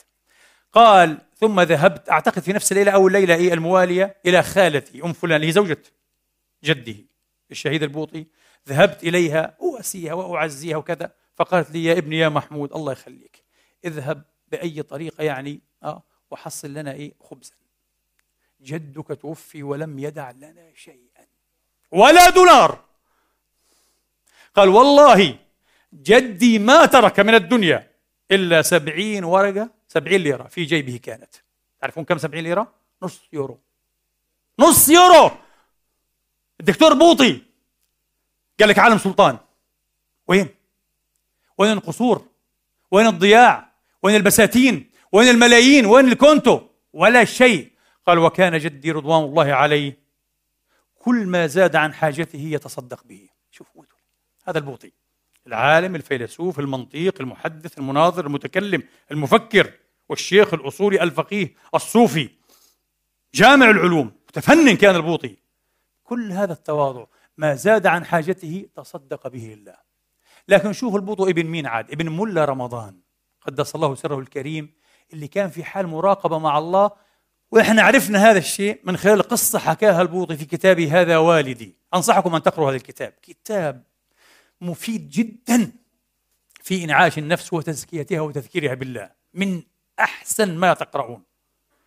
حكى أن والده كان مرة أعتقد كان مسافرا ولعله كان مسافرا في لبنان فمر ببستان في فصل إيه؟ الحمضيات البرتقال وكذا. بستان عجيب تتدلى منه جواهر إيه؟ الحمضيات. برتقال وجريب فروت وليمون أصفر. فالرجل يعني سبحان الله هكذا يعني لحظة تجلي جعل يتأمل في هذا الجمال الإلهي وهو مأخوذ. واحد يقول هذا شيء جميل ينظر في آيات الله. بس انتبهوا حنشوف فمر به رجل هو لا يدري إنس جن ملك رجل. أحدهم مر به واقترب منه وقال له أين منزل صباغ الليمون؟ قال فقلت له لست من أهل هذه البلدة أنا مسافر. قال ثم رجل مشى واختفى راح غاب. قال فاستيقظت. ها صباغ الليمون هو الليمون لا يصبغ. الليمون الله هو الذي يصبغه لا إله إلا هو. قال فاستيقظت من غفلتي. هو رأى أنه حين استغرق في مشهد الحمضيات والليمون والبرتقال الجميل والألوان وخضرة الأشجار غفل عن مشهد ماذا؟ الصانع المبدع لا إله إلا هو. استغرق في النعمة وغفل للحيضة عن مشهد المنعم. فسير الله له من جاءه وأسر إليه بينه وبينه أين منزل صباغ الليمون؟ قال له أنت عاجبك كثير الليمون؟ مين صباغه؟ يا الله شيء لا يكاد يصدق. هذا مولى رمضان. وأختم هذه الخطبة يا إخواني وأخواتي بقصة جميلة جدا وأرجو أيضا أن تعودوا إليها في مظنتها في على اليوتيوب محاضرة من أروع وأبرك ما تسمعون للشيخ الذي أحسبه من رجال الله الصالحين أيضا الشيخ العالم المقرئ الدكتور أيمن سويد حفظه الله وأمد في عمره اللي بتشوفوه أكيد في قناة اقرأ والذي تخرج به وتعلم عليه أكيد ملايين. جزاه الله كل خير. هنيئا له؟ الشيخ الدكتور المقرئ أيمن سويد هو تلميذ الشيخ المقرئ العلامة الإمام عبد العزيز عيون السود. قدس الله سره الكريم. كان هذا أمين إيه؟ الإفتاء بحمص. وشيخ القراء. شيء عجب. تسمع هذه المحاضرة؟ شيء عجب. هذا الشيخ عبد العزيز عيون السود أعتقد توفي سنة 79 و1900 يعني قبل حوالي أقل من 40 سنة تقريبا هكذا. الشيخ عبد العزيز عيون السود وله مؤلفات حافلة ينتفع بها في علم القراءات والتجويد وكان عالما في الفقه وعلوم أخرى أيضا شرعية. شوفوا القصة شوفوا العجب يا إخواني. وتذكرون أنني قبل خطب العبد الفقير ذكرت عن مولانا العارف بالله الشيخ محمد متولي الشعراوي قدس الله سره الكريم. شيء الخطبة الثانية إشارة سريعة. الشيخ الشعراوي حكى لما عملوا الختمة المشتركة في الستينيات قال الشيخ المنشاوي محمد صديق المنشاوي وإخوانه الأربعة اللي هو مصطفى إسماعيل والشيخ البنا والشيخ عبد الباسط والشيخ الحصري رضوان الله على أرواحهم الطاهرة جميعا. هؤلاء العمالقة الصلحاء. قال هؤلاء ركبوا مركبا أبحر في بحر كتاب الله تبارك وتعالى. وسيظل مبحرا إلى أن يرث الله الأرض ومن عليها. يعني نبوءة نوع نبوءة. ليه يا شيخ شعراوي؟ من أدراك يعني؟ وليش هذول بالذات يعني المنشاوي والحصري ذكرناهم؟ الآن ستعلمون لماذا. أنا لم أفهم هذا في وقته لماذا؟ والآن فهمت. تعرفون لماذا؟ الشيخ عبد العزيز بن السود قدس الله سره. أول حجة حجها وكانت أول حجة. وهي أول حجة لأبيه أيضا الرجل الصالح الفاضل. وهناك في المدينة المنورة على منورها مليون تحية وسلام إلى أبد الآبدين ودهر الداهرين. أوصاه أبوه قال له يا ابني يا عبد العزيز انزل إلى مصر. اذهب إلى شيخ عموم المقارئ المصرية الشيخ علي بن محمد الضباع رضوان الله عليه شيخ عموم المقارئ.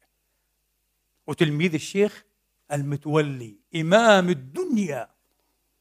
الشيخ المتولي إمام الدنيا في علوم القرآن وقراءاته. شيء عجيب.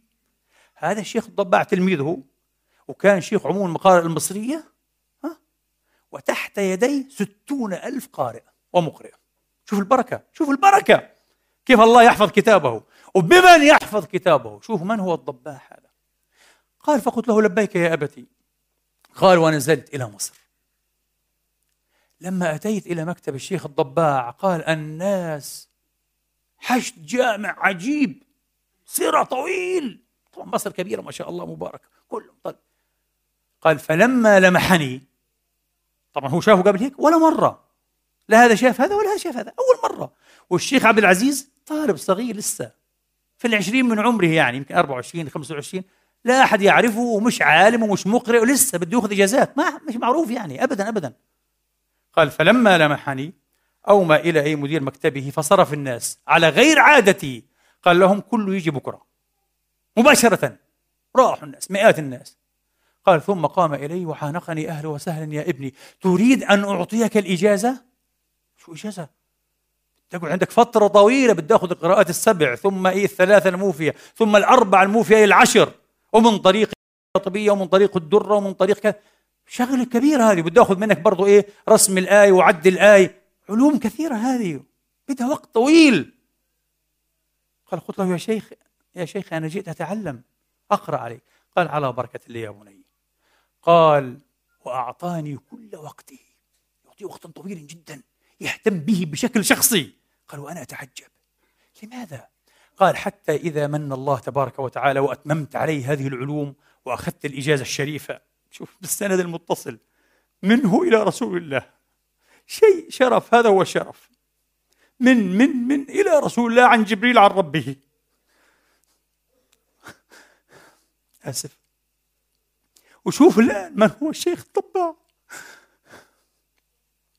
قال بعد أن أنهيت قلت له يا سيدي يا ليت تشرفونا في الشام. تزورونا في الشام. فقال إن شاء الله يا بني إن شاء الله وقدر وكتب لي آتي وألتقي بأبيك. كما التقيته بالمدينة. فقلت يا شيخي بالمدينة أبي لم يحج قبل هذه السنة. قال رأيته والتقيته وأراني إياك وقال لي هذا ابني عبد العزيز أوصيك به. ولذلك يا بني لما أتيتني عرفتك وقمت إليك واستقبلتك. شيء لا يكاد يصدق. فقلت له يا سيدي أنت عرضت علي الإجازة من أول يوم. كيف عرفت أنني أصلا أحفظ القرآن وأجوده؟ قال يا بني الله تبارك وتعالى أعطاني نورا أعرف به أهل القرآن إذا رأيتهم. هذا الشيخ الضباع وهذا كتاب الله وهكذا يتلى ويقرأ. وهؤلاء هم الشيوخ. أما الشيخ عبد العزيز فأحلتكم أنا على محاضرة تلميذه البار الوفي الشيخ الدكتور أيمن سويد ارجعوا اسمعوا واسمعوا فصولا من ورع هذا الشيخ الإمام من ورع هذا الإمام من حرصه على العبادة من قربه إلى الله شيء شيء لا يكاد يصدق. ذكرت لكم ملا رمضان البوطي قدس الله سره ومقامه عند الله وعند أولياء الله. ملا رمضان. والد مولانا الشهيد البوطي قدس الله سره. ملا رمضان يكبر الشيخ عبد العزيز عيون السود بثلاثين سنة تقريبا. أسن منه. وكان الشيخ عبد العزيز كلما نزل من حمص إلى دمشق لا يكاد يتخلف. لابد أن يزور ملا رمضان. ويجلس إليه. جزاك الله خيرا. ويجلس إليه ويتبرك به ويستفيد منه. يقول الدكتور أيمن كنت معه أنا في هذه المرة. قال كنت معه وجلسنا عند مولانا الشيخ ملا رمضان البوطي. قال سبحان الله امتحان إلهي. في لحظة معينة الشيخ ملا ذكر إنسانا هيك. إن الذين اتقوا إذا مسهم طائف من الشيطان. تذكروا فإذا هم مبصرون. لحظة معينة هيك ذكر إنسانا واسترسل في الحديث عنه. يعني غيبة. وهذا مولى رمضان لا يفعل هذا أبدا. كيف صار ابتلاء من الله وتعليم منا عشان نتعلم إحنا الآن؟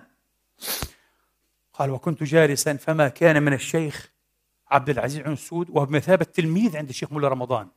وأصغر منه بثلاثين سنة. إلا أن وكان معه عصاه. رفع يده هكذا. أنه كفى يا شيخ. حسبك. لم تمنعه هيبة الشيخ وولايته. وصلاحه وكبر سنه وفضله عليه أن يقول له لا غيبة الناس لا. شفتوا هذا العلم هذه المشيخة. فالشيخ ملا رمضان لما رأى هذه الحركة أدرك أنه يرتكب إثما. قال جزاك الله خيرا جزاك الله خيرا جزاك الله خيرا. ثلاث مرات استيقظ. الله أكبر. ما الذي فعلته كيف دهيت أنا؟ كيف دهيت؟ كيف انزلقت إلى غيبة إنسان؟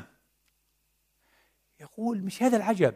يقول الدكتور أيمن بعد سنوات يجلس إلي أحد طلاب العلم أو العلماء فيقول لي يا دكتور أيمن كنا قبل فترة قبل أيام بعد سنوات عند سيدنا ومولانا ملا رمضان البوطي. فقلنا له أنت سيدنا أنت شيخنا أنت وأنت وأنت. قال حسبكم. أنتم بهذا لا تعينونني على نفسي ولكن تعينون نفسي عليه الشيخ عبد العزيز عيون السود كان أخا صالحا. اغتبت رجلا مرة وهو حاضر فنهاني. جزاه الله خيرا. نقول يعني فضح حاله. مش فضح حاله؟ هو مش قادر ينسى هذا الفضل. للشيخ عبد العزيز قال له كفى. لا تغتب أحدا. هذا يغضب الله. هذه ناس موصولة بالله يا إخواني. هذا هو العلم. هذا هو القرآن. هذا هو الشرع. إذا حلت أنواره قلب عبد صادق اللهم دلنا على من يدلنا عليك. واقذف أنوارك في قلوبنا وفي سوح أنفسنا يا رب العالمين حتى نخشاك حتى كأننا نراك. وأسعدنا بتقواك ولا تشقنا بمعصيتك. أقول قولي هذا وأستغفر الله لي ولكم فاستغفروه.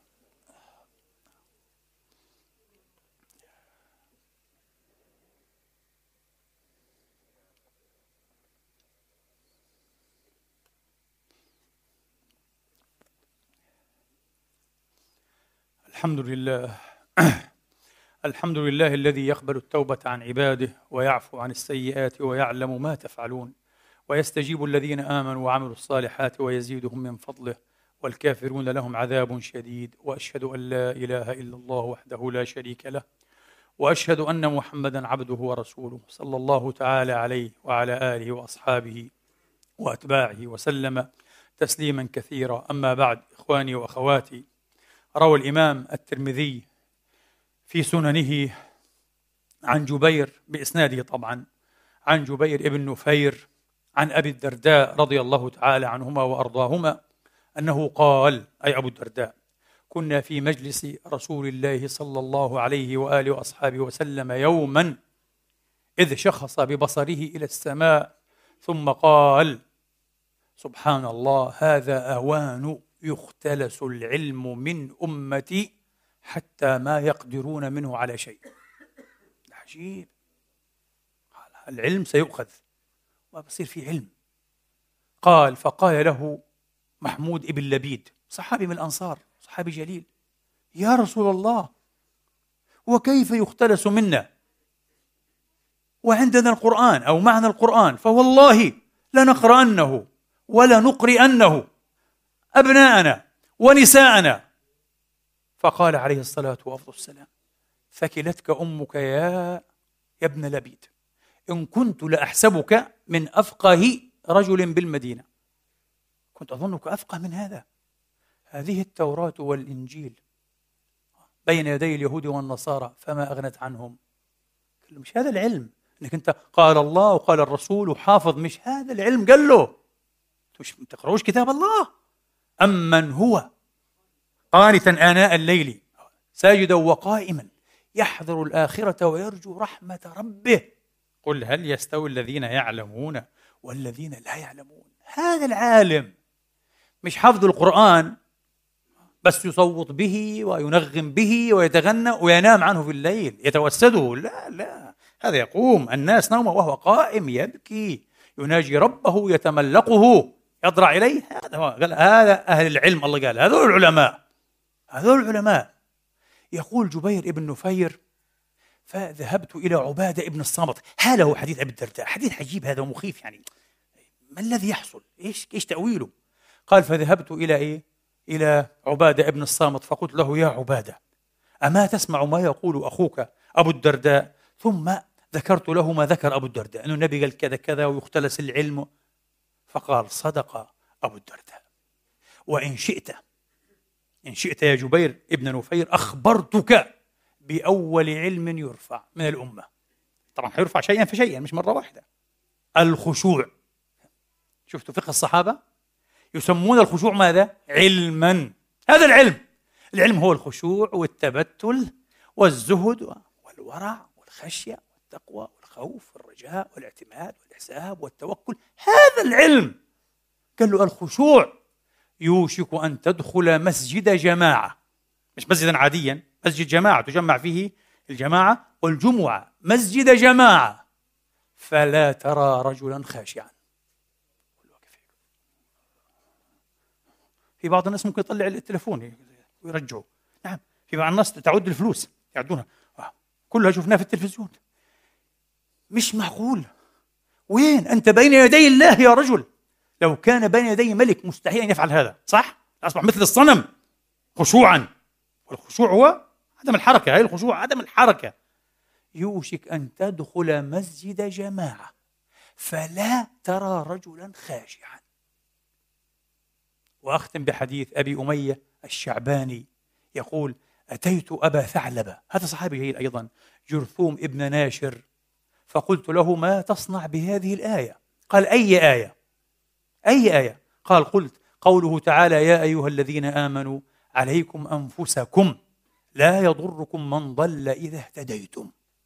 قال له آية عجيبة هذه؟ قل له اهتم بحالك اصلح نفسك وما عليكاش إيه من اللي إيه؟ ضلوا. إذا كنت أنت مهتديا لا عليك منهم. قال فقال لي الصحابي الجليل أبو ثعلبة الخشني جرثوم ابن ناشر على الخبير سقط. سبحان الله كيف الله يسرك إلي هيك ويسرني لك عجيبة هذه. نيتك صادقة يعني مع الكلام. على الخبير سقطت لقد سألت عنها رسول الله. شوف فعلا صدق النوايا. آه هذا أبو أمية الشعباني رجل صادق صالح تابع صالح. وهذا صحابي عاد إيش نتكلم؟ صحابي أصحاب رسول الله. صدق. شوف الله يسر له من سأل عن الآية رسول الله. قال له على الخبير سقط. لقد سألت عنها رسول الله صلى الله عليه وآله. فقال بلى ائتمروا بالمعروف وتناهوا عن المنكر حتى إذا رأيت شحا مطاعا. بخل في بخل فيش عطاء فيش عطاء لله والإسلام والأمة والدين ما في دنيا. حتى إذا رأيت شحا مطاعا وهوى متبعا كل واحد يتبع هواه الذي يطيب له ويلذ ويناسبه. بلا إسلام بلا حقيقة بلا حق بلا تزكية. آه. شحا مطاعا وهوى متبعا ودنيا مؤثرة. دنيا تؤثر على الآخرة. الدنيا هي إيه؟ دنياهم وآخرتهم. ما فيش آخرة. الدنيا قبل كل شيء. وآخر صفة والعياذ بالله وإعجاب كل ذي رأي برأيه. تأملت في هذه الأربع الصفات يا إخواني وأسأل الله العفو والعافية. رأيتها متفشية. منتشرة اليوم بشكل مريع ومخيف. شح مطاع هوى متبع دنيا مؤثرة وإعجاب كل ذي رأي برأيه حتى أنني أرى بين اليوم والآخر من يكفر علماء المسلمين وصلحاء المسلمين وهو ليس من أهل العلم ويقر على نفسه بالجهل ويقول لك أنا مش عالم وطبعا واضح من كلامه أنه ليس عالما ولا يعرف ما العلم واضح من كلامه طبعا. المتكلم لو تكلم ثلاث دقائق قدام أي عالم؟ العالم يستطيع أن يعرف هل هو هذا عالم أم جاهل أم مدعن. بيعرف أنه ثلاث دقائق عارف كم جملة كم ببين فيها علمك بالنحو علمك بالصرف البلاغة كذا والمعلومات اللي بتجيب بيقدروا يعرفوا وين أنت؟ ما فيك كلام. أما الجاهل ولا يعرف الجاهل بيحكم نفسه في كبار العلماء. والله لقد رأيت من كفر من علماء المسلمين من أكابر علماء المسلمين في هذا العصر في جملة واحدة هكذا سردا. قال فلان فلان فلان كفر زنادقة فجر سخفاء كذا كذا كفر.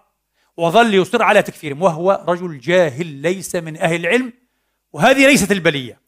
الأعظم من هذه البلية أن هناك من يتبعونه ويستمعون إليه وبالآلاف ويستحسنون قوله جزاك الله يا يا شيخنا وأنت نورتنا وأنت فتحت علينا وأنت تقول بالحق بلاء عظيم يا إخواني بلاء عظيم. النبي يقول حتى إذا رأيت شحا مطاعا وهوى متبعا ودنيا مؤثرة وإعجاب كل ذي رأي برأيه فعليك بخاصة نفسك ودع عنك أمر العامة فإن من ورائكم أيام الصبر.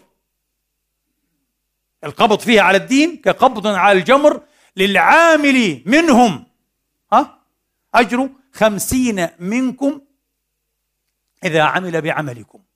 في رواية يا رسول الله منا أو منهم قال بل منكم وفي رواية أخرى لأنكم تجدون على الخير أعوانا ولا يجدون على الخير أعوانا.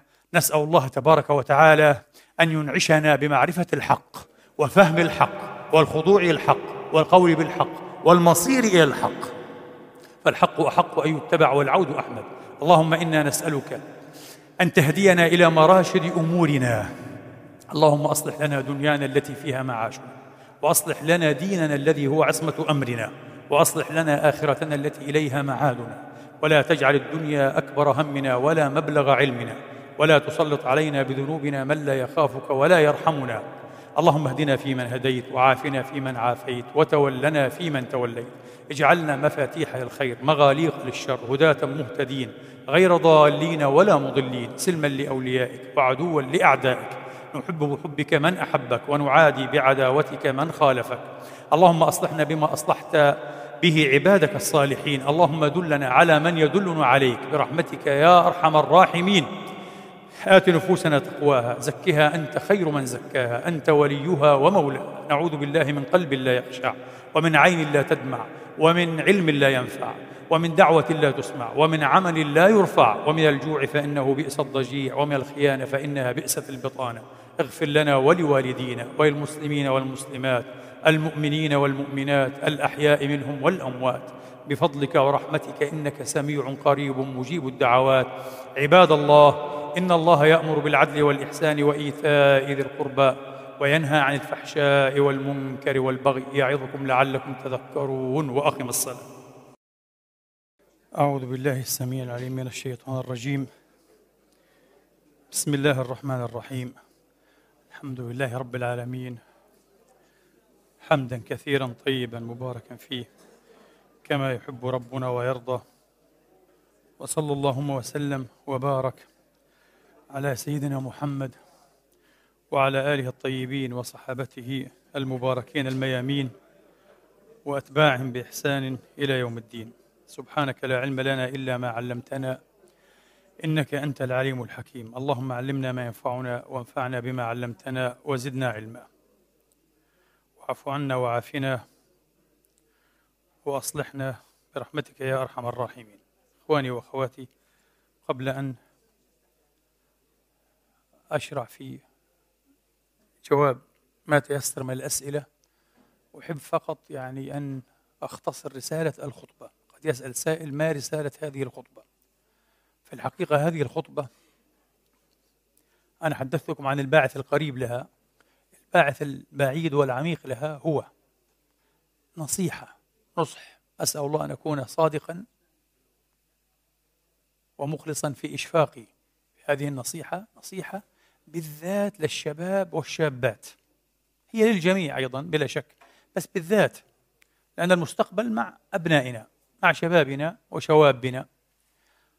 الذين يعني أشعر حقيقة بالحزن والحسرة والألم والرثاء العظيم بسببهم لأنني أرى الحيرة التي يتهوكون فيها وهم من حيث الأصل وفي الجملة معذورون لأنهم يرون ألوف الطرق ألوف الآراء ألوف الأقوال ألوف الاتجاهات.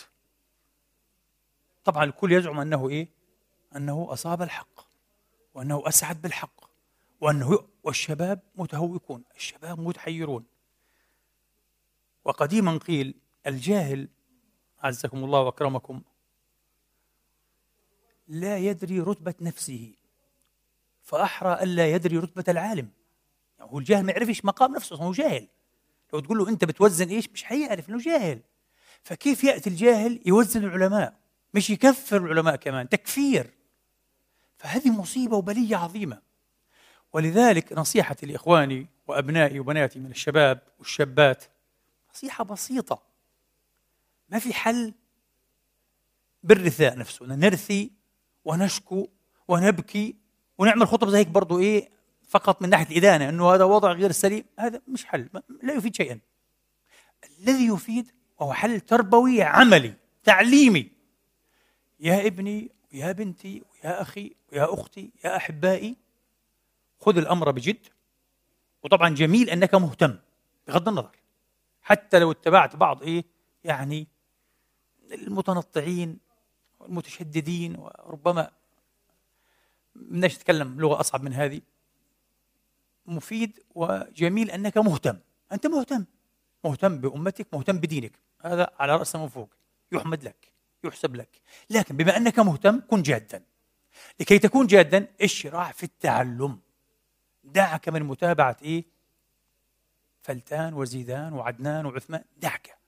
لأنك لن تستطيع أن تنخل أن تغربل. مين بيحكي صح؟ مين بيحكي غلط؟ مين بيعرف؟ مين بيعرفش؟ مين دعي مين أصيل؟ مين متوهم؟ مين محقق؟ ما بت... مستحيل. هم نفسهم كل الأدعياء منهم والمتوهمين وكذا لا يعرفون. باستثناء فقط المحققين والعارفين عن علم وعن نور إلهي. كيف أنت هتعرف فاترك. هذه خطة سيئة. ستزيدك خبالا وعنة ابدأ بالتعلم. تعلم العلوم على أصولها. ابدأ بعلوم الآلة.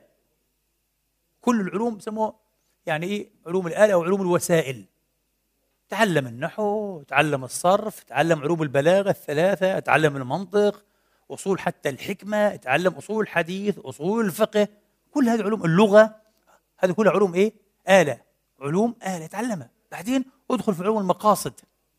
واختلف في التفسير هل هو من علوم المقاصد أو كذا؟ والأرجح أنه من علوم المقاصد بصراحة. بعضهم قال لك علم التفسير من علوم الآلة لا. يعني الأرجح أنه من علوم المقاصد. ادخل في العلوم بعدين. ادخل في الفقه ادخل في التوحيد أهم شيء. العقيدة ادخل في التفسير ادخل في علوم أخرى أهلا وسهلا على أسس. والأهم وهذا الجزء الثاني ونمضي إن شاء الله. مرسات الخطبة افعل هذا منذ البداية. ما بني على إيه؟ سليم يبقى سليما.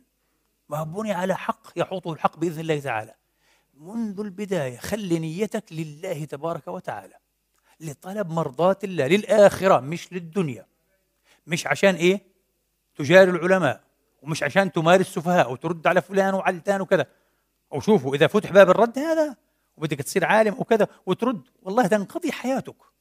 ولم ترد على واحد من ممن يردون عليك لأنه شايفين ما شاء الله الحبل على الغارب الكل الكل عند نفسه عالم ومحقق وفهمان وبيعرف وبيتكلم في كل شيء. شيء غريب شيء غريب يا إخواني شيء غريب.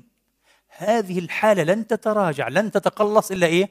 إلا بوضع تربوي تعليمي جديد يبرز فيه إلى إيه؟ الحياة وإلى المسرح وناس متعلمون حقيقة. هذول حيرجعوا الأمور إيه؟ إلى نصابها بإذن الله. شيئا فشيئا فشيئا. يعني 20 30 سنة بشوف الأمور أصبحت غير غير. ورحمة الله على امامنا الشافعي. آه؟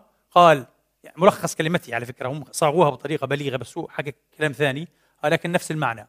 يعني لو سكت من لا يعلم لسقط الخلاف. يعني كل الخلاف والتنازعات والمشاكل بسبب أن بين من يتكلم؟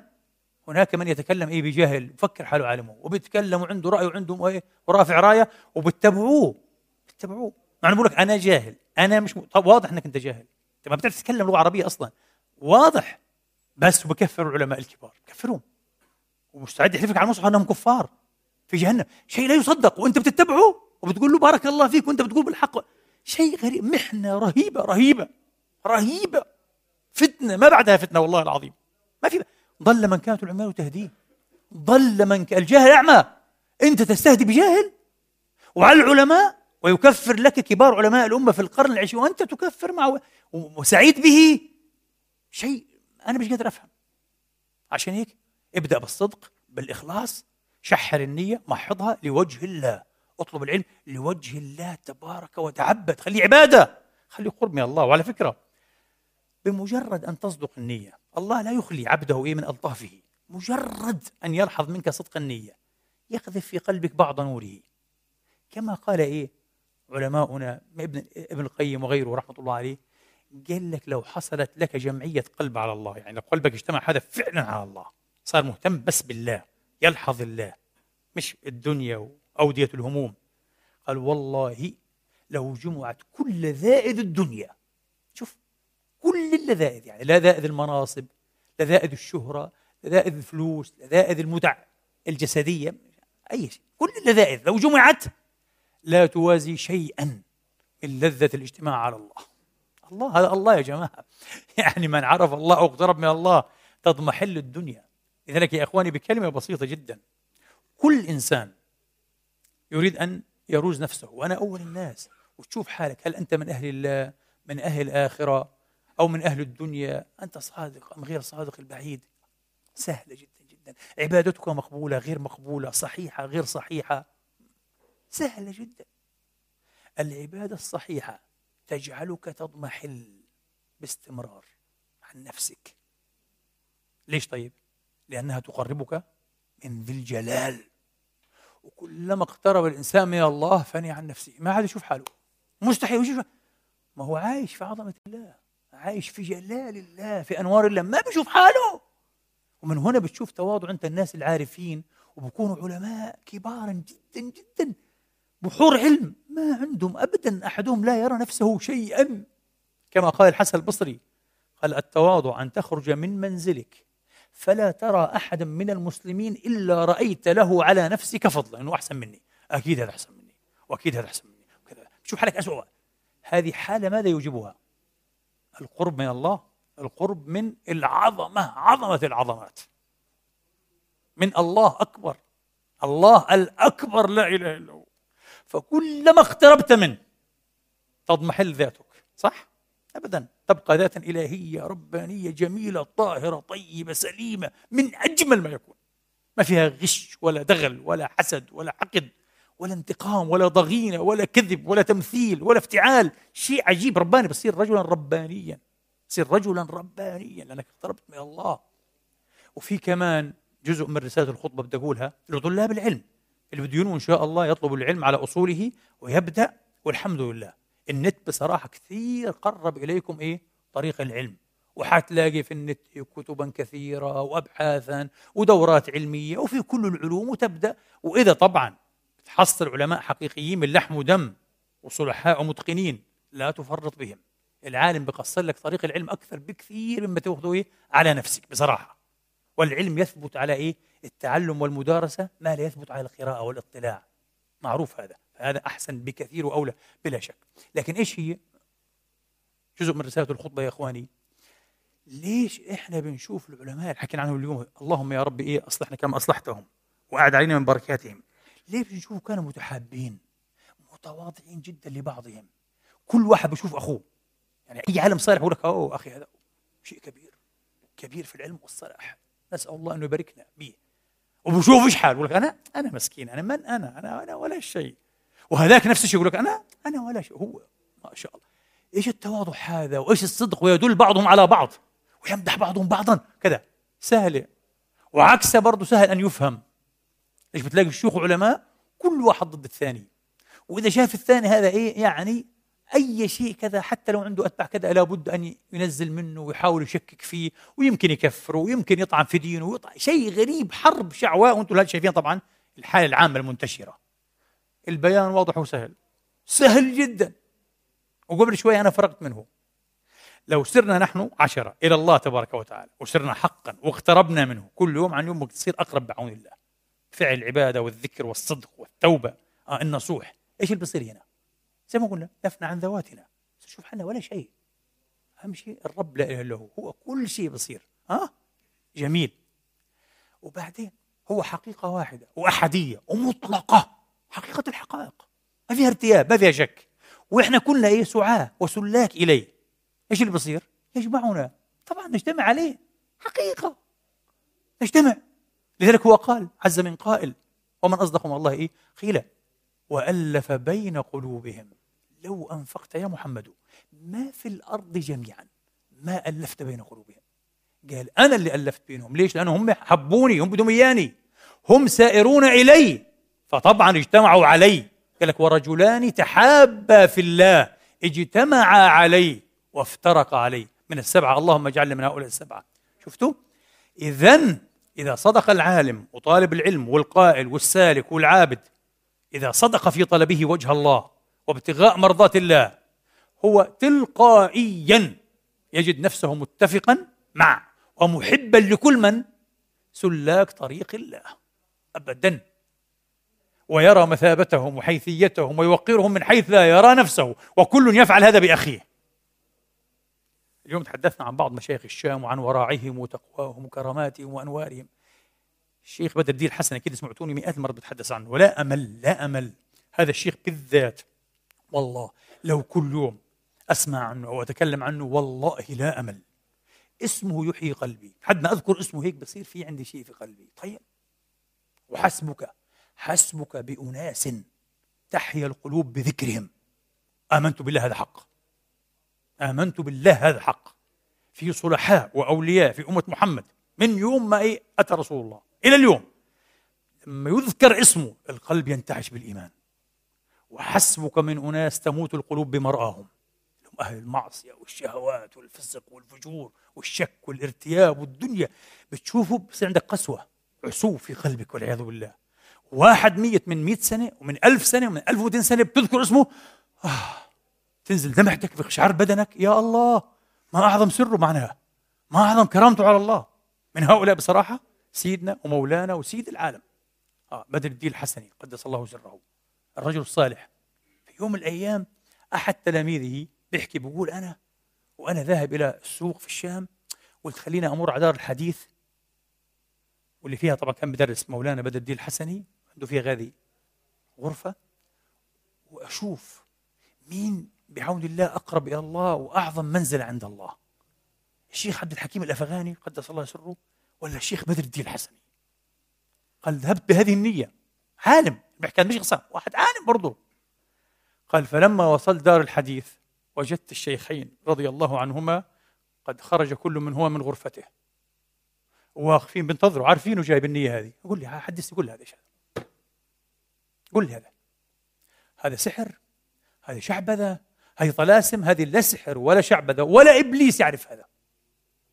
الملائكة لا تعرف هذا. الملائكة لا تعرف ماذا في قلبك صح؟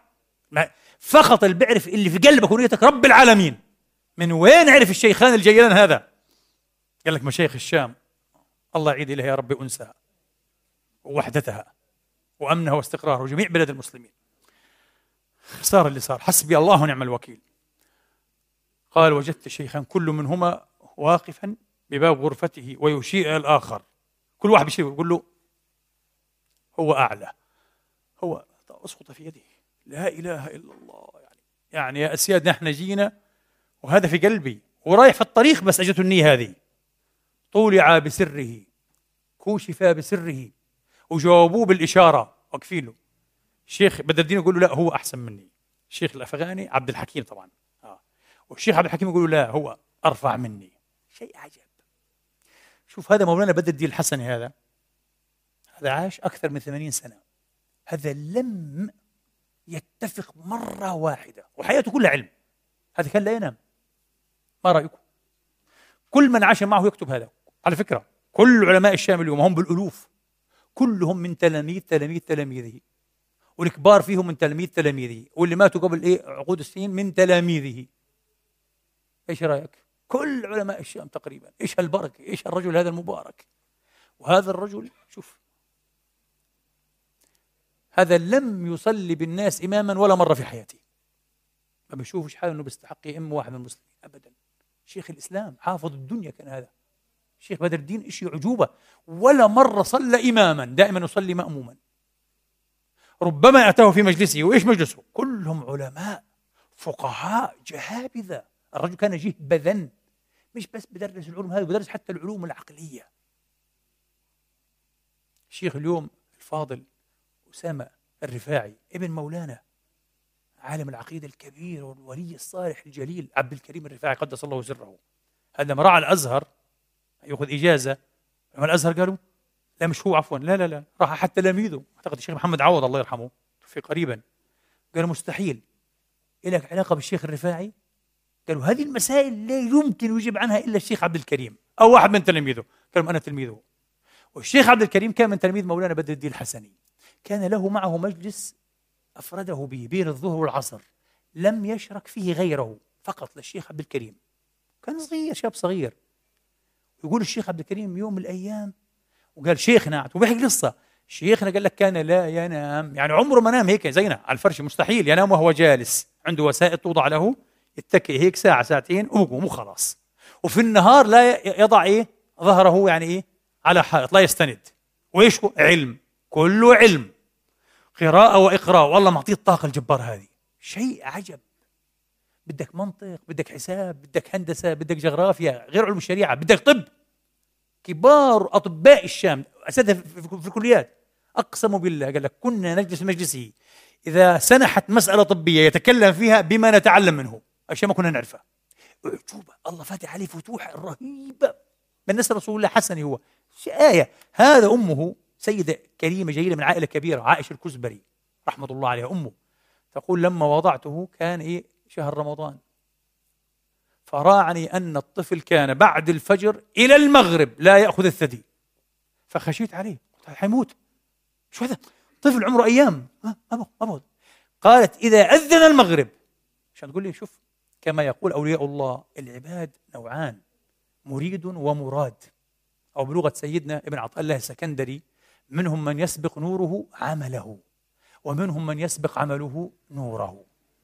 اللي يسبق نوره عمله هذا مثل إيه؟ الأنبياء. يعني عيسى ابن يومين ثلاثة قالوا إني عبد الله آتاني الكتاب وجعلني نبيا وجعلني مبارك أينما كنت وأوصى. أنت عمرك يومين وبتكلم.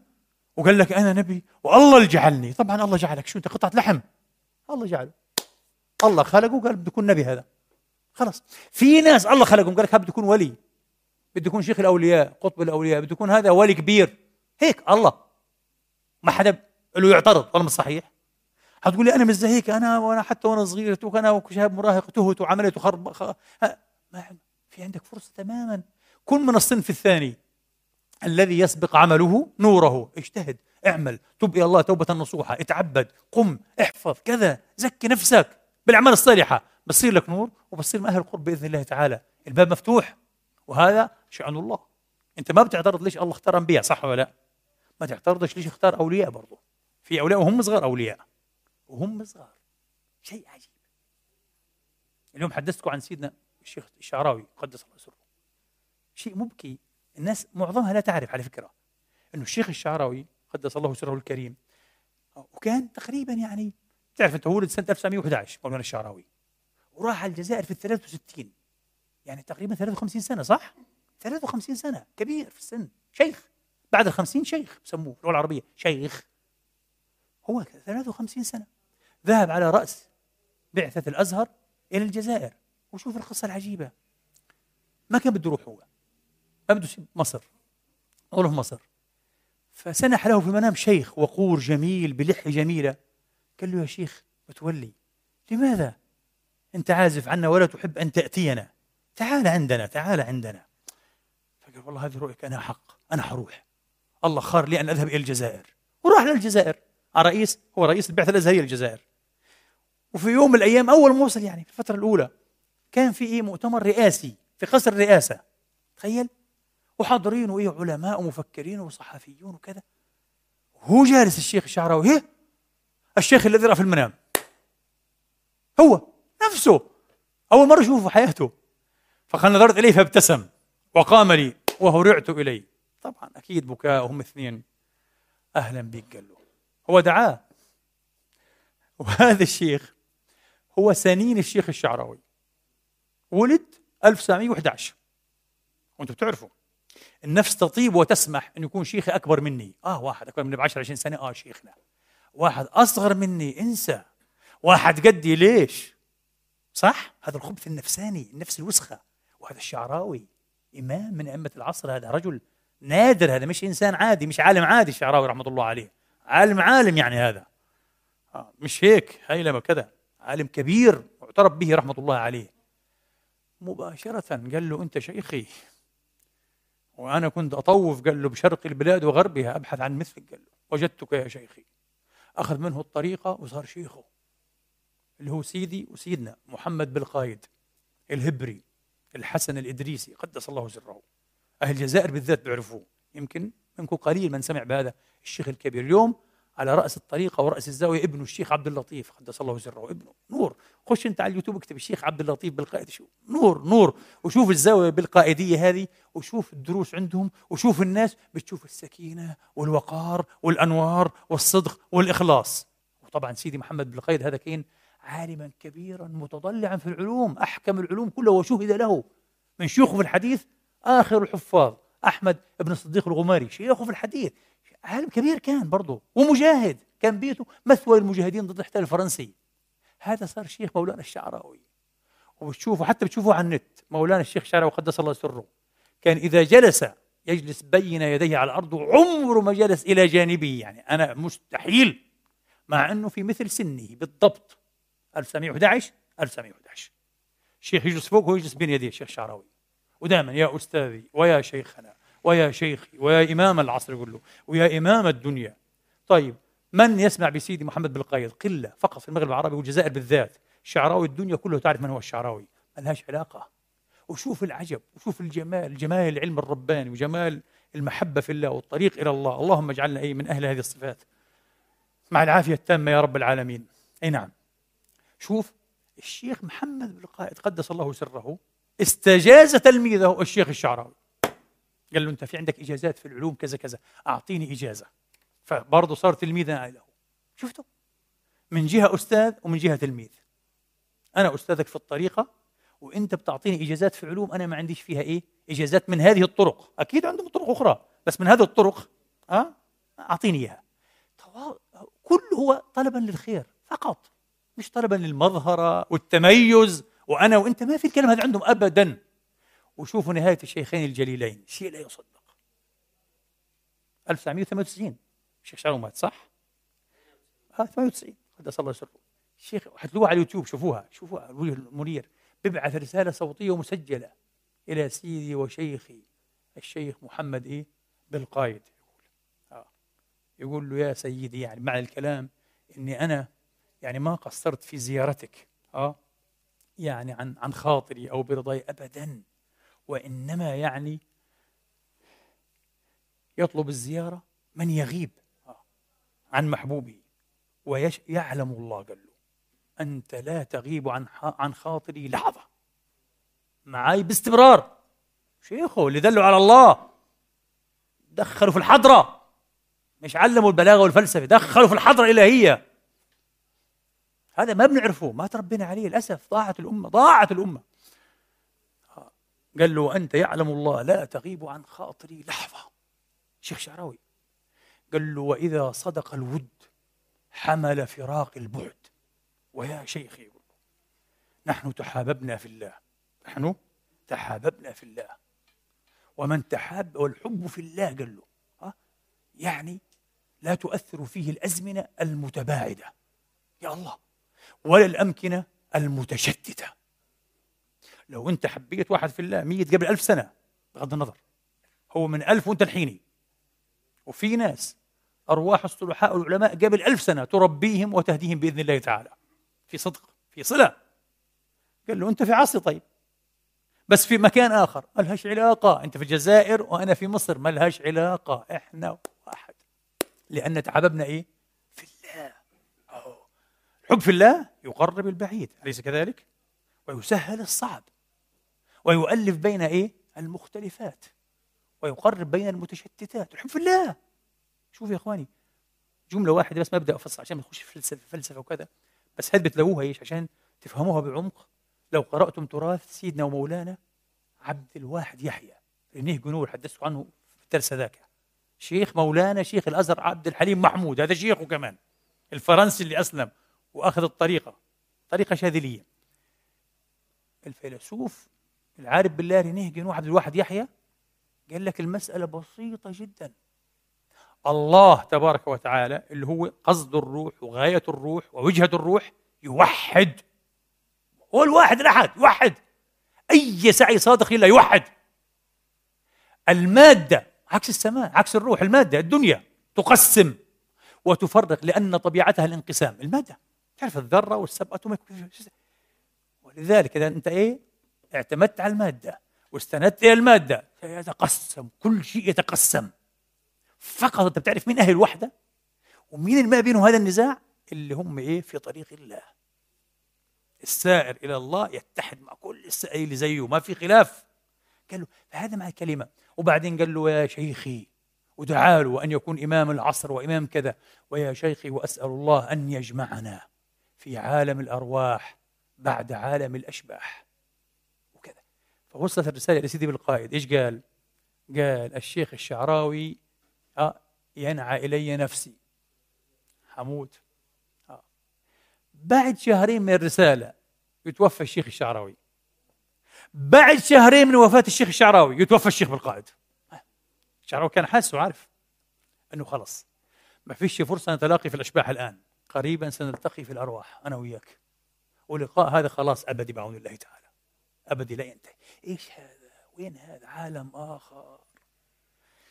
صار العلم عندنا والدين والمشيخة صار كله مصالح وأيديولوجيات وسياسات وأفكار ودول ودفع ومدافع شيء رهيب رهيب. الدين الدين راح. نسأل الله أن ينقذ هذه الأمة. سينقذها حتما. هذا دينه. هذه أمته إن شاء الله. لكن نسأل الله أن نكون من أهل السعادة اللي الله وسرنا بالحق وبالحقيقة ونسلك الطريق الصح بإذن الله تبارك وتعالى.